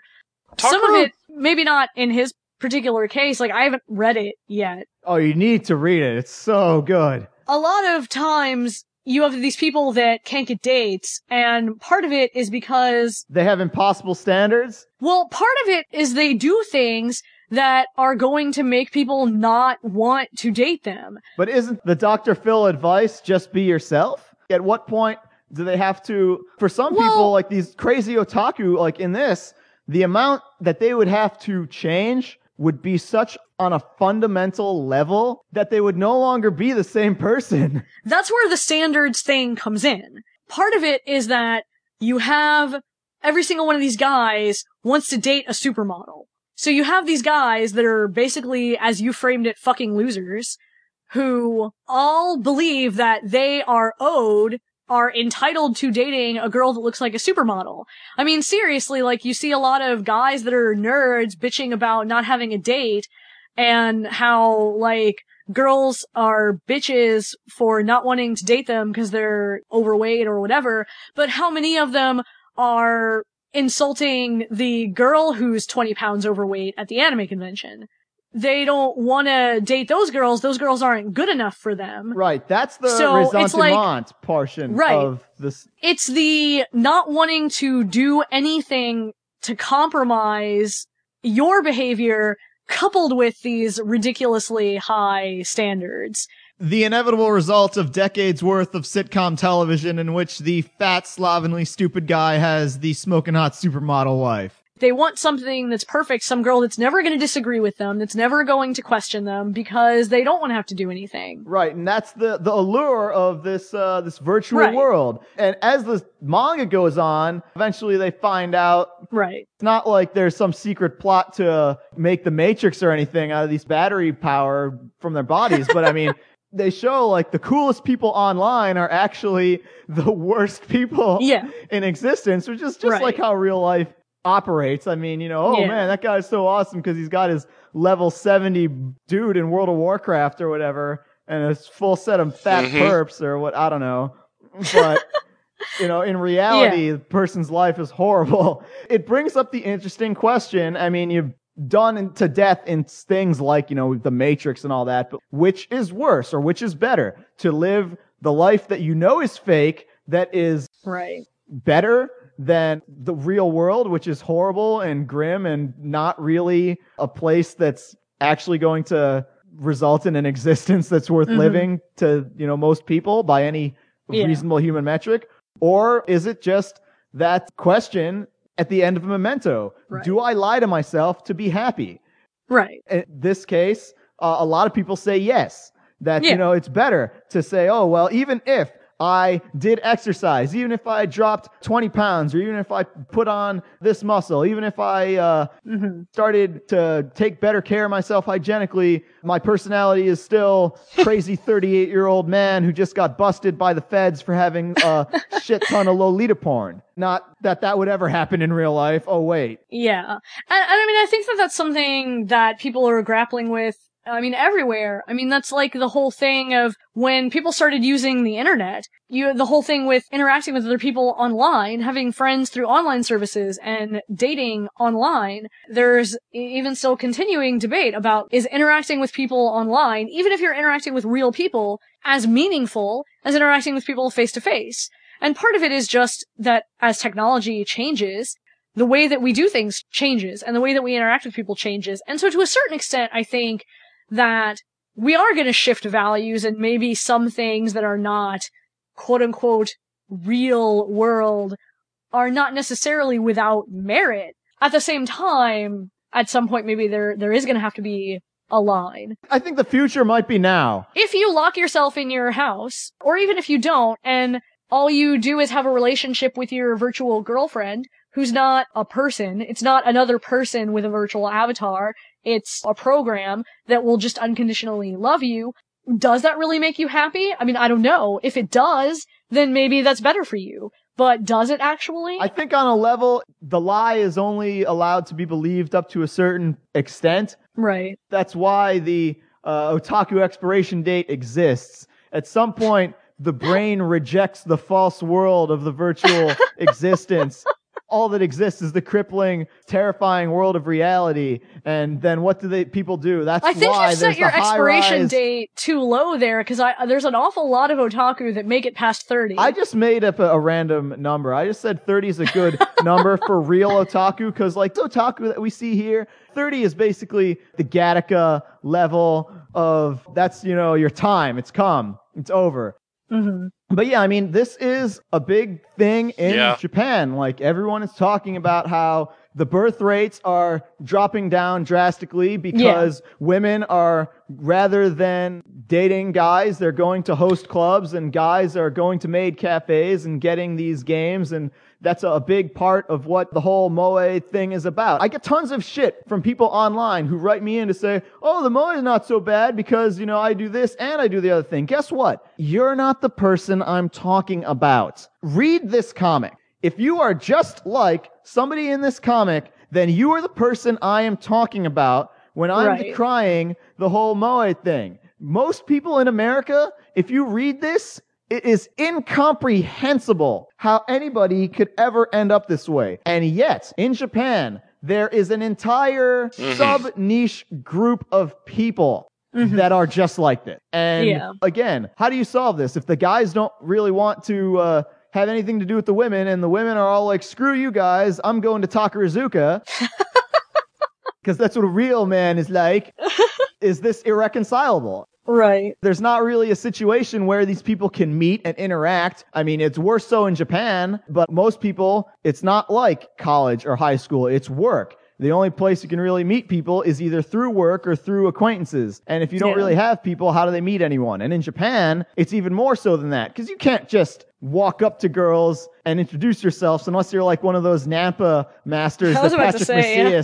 Is always blogging about. Your friend has to talk to her friend, and only when her friend and your friend talk to each other, then you two can Right. meet. I heard that that's how it works. Yes, you have to be introduced to people through a network. That's basically how it works. It's not Yeah. like, oh, I know my friend, let me introduce you to her. It doesn't work that way. It's all very ritualized, and the disadvantage Well, disadvantage that's why of they do like the group dates and stuff, but you still, yeah, have to know somebody. But I mean, that's where kind of the don't just be a total. Well, of course, that's the message. Oh, don't be an otaku, don't be total shut in. But, but the question that Ressentiment asks is, what if you are? What if you are? Is there a reversal to this? Can this be undone? The thing is, you can always do something. I mean, it doesn't necessarily that mean something that you're enough going. to overturn the years and years built up? Like Gerald said, if you're It's a negative process. 97 and you need to be at zero. Right. Yeah, even. yeah. Well, part of the problem is you dug your hole by letting yourself get there. Okay. People change their lives. People go back to school and change their careers and people do all kinds of things. I mean, it's certainly harder if you've gone for so long doing it. I want to think that it's not entirely impossible. Cause I mean, you know, I'm trying to do things to change my life. And granted, I'm not 38 or whatever. But I mean, it, to change those sorts of things are relatively easy. But it's hard, you know, and it takes time. That's the other thing too, is people, it's easy to get impatient. You do it for like a week and then it's like, oh, this isn't working. And then you stop. I mean, I've done that. The guy in Ressentiment is so much deeper than that, though. Like, What it reminds me of is the Hmm. old episode of Batman the Animated Series, uh, the two-parter where they introduced Clayface and, and Matt Hagen. Right. He just got doused with the Renuyu, and he finds out that you know he's this deformed freak. But if he really concentrates, he can look like a normal person. The problem is he cannot hold the concentration indefinitely. It's too hard for him to do that. Right. Wow! You, you can even form clothes out of your skin. But how? The formula must have soaked every cell in my body.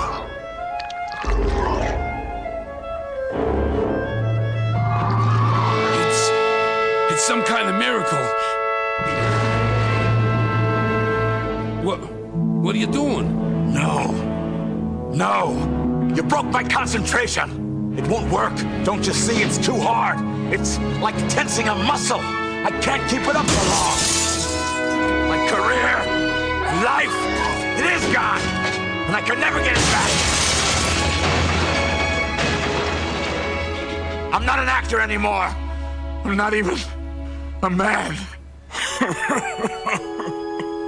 And that's kind of the level of change that the crazy otaku people in this manga are like clayface level. And yeah, Mm-hmm. maybe if they really, really, really tried hard enough, they could look reasonably presentable and normal, but it would only be a mask. It wouldn't be the real them. And Yeah. any reasonable I human guess- being would be crazed and horrified and repulsed to see like the, the giant hideous blob, you know, which is what this is. I guess and that's one of the things where the cultural difference comes in because I mean I know tons of people that are weird, crazy nerds. Well, yeah, that's they date people, they have sex lives, but they're dating other weird, crazy nerds.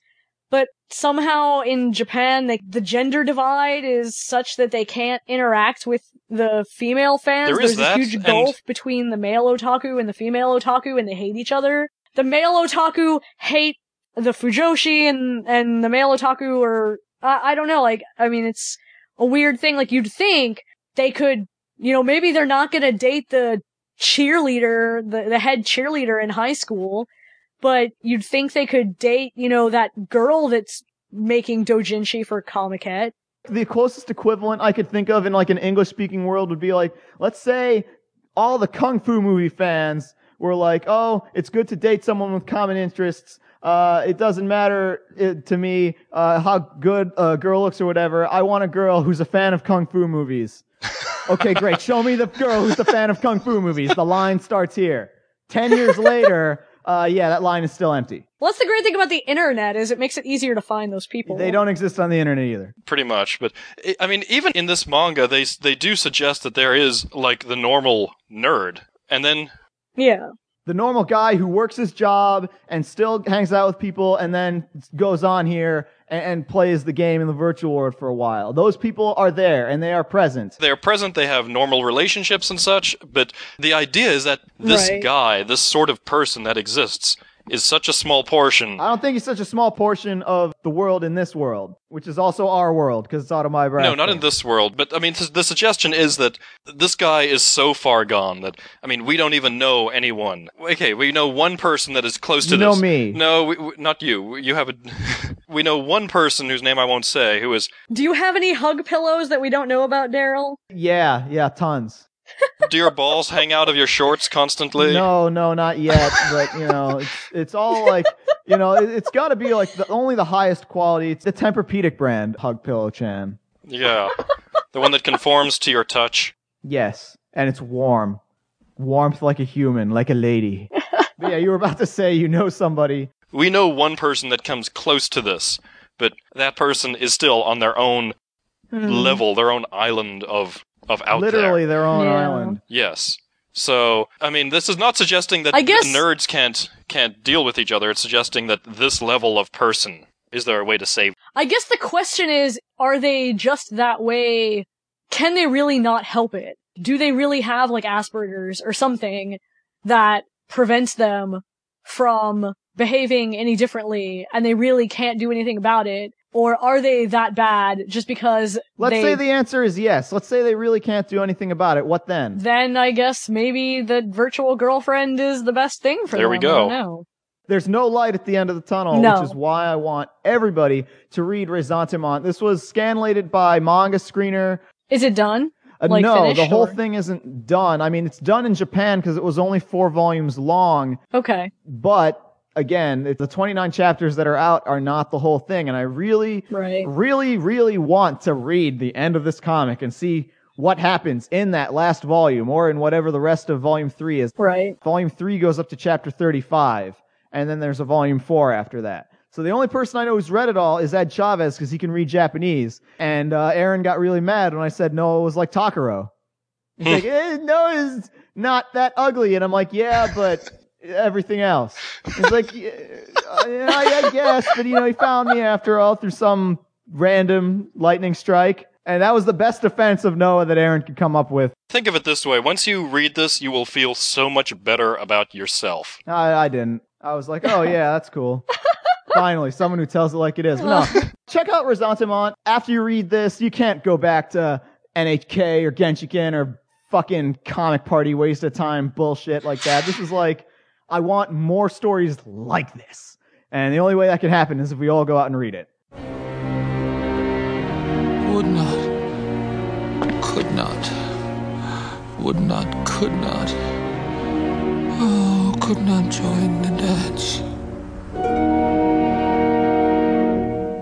And that concludes show number 74 of the Anime World Order podcast, the special all manga coverage edition, since I hadn't reviewed manga in quite some time, other than partially referring to things when I was talking about anime and saying, oh yeah, there's a manga. I think it was even longer for me. You did the other vertical things. That was probably like the last one. And same Yeah. thing for me. I think Moo was probably the last manga review I did. I apologize for that. I mean, I know we say we do the anime and the manga stuff. We usually try and at least have some manga every once in a while. So much stuff is coming out now. It's so hard to keep track of it. I've fallen way behind. Yeah, me too. Just because they're releasing so many things. Yeah, and that's the story of our lives. So much coming out that you can't really even try to keep up. You should just pick a couple of things and be like, okay, I'm sticking with this, that, and the other things. It's also very hard to gauge the quality of a manga by just looking at the cover or even paging through it. Yeah. Like, Yeah. a little bit. An anime, I can watch an episode or two and get a good gauge of it, but Right. manga, I have no clue. And I don't hear people talking about a lot of the stuff. You know, they say don't judge a book by its cover, but you can judge an anime by its DVD cover most of the time. Guess that's going to do it for this month's episode. If you would like to uh, offer us some feedback, please go to our website, which is www.animeworldorder.com. Please leave us comments. If you don't want to leave comments, you can always leave us emails through animeworldorder at gmail.com. Do we still have that voicemail? Keep calling that voicemail number. We appreciate it. The phone number is 206 666 4296. Other podcast related stuff. If you go to the website, we put up polls generally around each time that each show comes out. The latest poll question as the time of this recording was, would you buy an AWO t-shirt and or hoodie? We had different choices. Yeah, I'd buy a shirt. Yeah, I'd buy a hoodie. I'd buy one of each. And some people said, uh, no, I wouldn't want one, or it depends. So uh, here's the score 30 of you said you'd want a shirt, 28 of you said you'd want a hoodie, 55 people said that they would want one of each. So here's how this is going to work. If you are one of those people and you're listening to this and you're serious and you weren't just filling out a, a web poll, which I don't, I don't blame you. You know, maybe you don't have the money right now, especially with the way everything is going in the economy these days. Let us know. Send us an email. Once we get enough people with these orders, then we'll put in the order for exactly that much because we don't want to be stuck ordering 100 AWO shirts or hoodies or whatever and then uh, not being able to get rid of them, like having just piles and piles. Are they committing to buying the shirt when they email it? Let's see. Most people, in my opinion, charge way too much for t-shirts. Like, oh, I'm not paying $20 for a shirt. That's ridiculous. Yeah. Bearing in mind that we have to ship them, I don't know if it's reasonable to say $10 for a shirt, maybe 20 for the hoodie. Is that reasonable? Maybe we shouldn't uh, say a price just yet. Well, Maybe we eventually, what we need to do, like, here's what we're going to do. People are going to send us the money with the size they want plus their address. And once we have enough of them, and it's not going to be that many, I think the minimum order we need is 12. As you can see from these poll results, it's a lot more than 12 people who responded. It's a little over 100, actually. So if one in 10 people were serious, then we can actually go ahead and do this. But for now, non-committal still, send us your correspondence, your contact information about like what do you want for these things, and we'll actually get them made and sent out. And that will mm-hmm. really happen. True, swear to God, honest. We'll do what all the other podcasters did three years ago or Yeah, we however were long. we were talking about this pretty early on that we were going to do this. So we're we're a little bit tardy by two years or so. Yeah. On that note, as far as other things that we were tardy in getting through in the next episode of Anime World Order, we are probably going to have a bonus episode in between where we get all these con reports out of the way. But the next actual episode, it's looking like we're going to actually have another guest on the show, which we haven't done in forever. Uh, we were meaning to get this person on back in show number 22, two years ago. It was only after the fact, like, hey, we just finished recording it. Hey, why didn't we have so and so on as a guest? Good question. Yeah. So, next time on show number 75, is that kind of a milestone because it's divisible by five? I don't know. Could be. Yeah, probably. Our special guest will be Mr. Ryan Gavigan. famed uh, parody dub guy, used to be the uh, chair of ASEN, runs Anime Hell, runs Midnight Madness all over the place. Ryan is awesome. Turns out he is a big fan of uh, certain shows, and so I am going to be reviewing. I realize that AWO is totally late to the party, and everything that needs to be said about this has already been said, even by other anime podcasts. But I am going to be reviewing the original OAV series for Bubblegum Crisis. I will not accept anything negative being said about Bubblegum Crisis at all whatsoever. It's it's perfect, but I uh, I am going to be reviewing uh, one of my favorite OAVs. This is a the one shot done in the late 80s. In my opinion, one of the most perfect OAVs of its kind, Riding Bean. And you think maybe we'll get into Gunsmith Cats along with that? It's kind of hard to mention one without the other. I think that we'll probably mention it offhand, but because they're two different entities, that we can. It's impossible to mention one without the other. But yeah, it won't be two reviews. It, it won't be like a review of Gunsmith Cats and Riding Bean. And I will be talking about something a little more uh, recent. And less Sonoda-ish. Yes. I'm breaking the Sonoda motif here. I'm, I'm very sorry. Unless you reviewed Gunsmith But um, Exaxxion is already taken. I will be talking about Yakitate Japan, which is a very good series. The fine shonen action formula distilled or perhaps fermented to its absolute grandest thing, and not fermented like Kiviak. Yeah, yeah. That's going to do it for show number 74 of the Anime World Order podcast. Cherish it and hold on to it greatly because I don't know when the next one's coming out. Because, in all The next one- honesty, yeah. I just got the Bloody Mess perk and things are about to start happening in Fallout 3. Uh.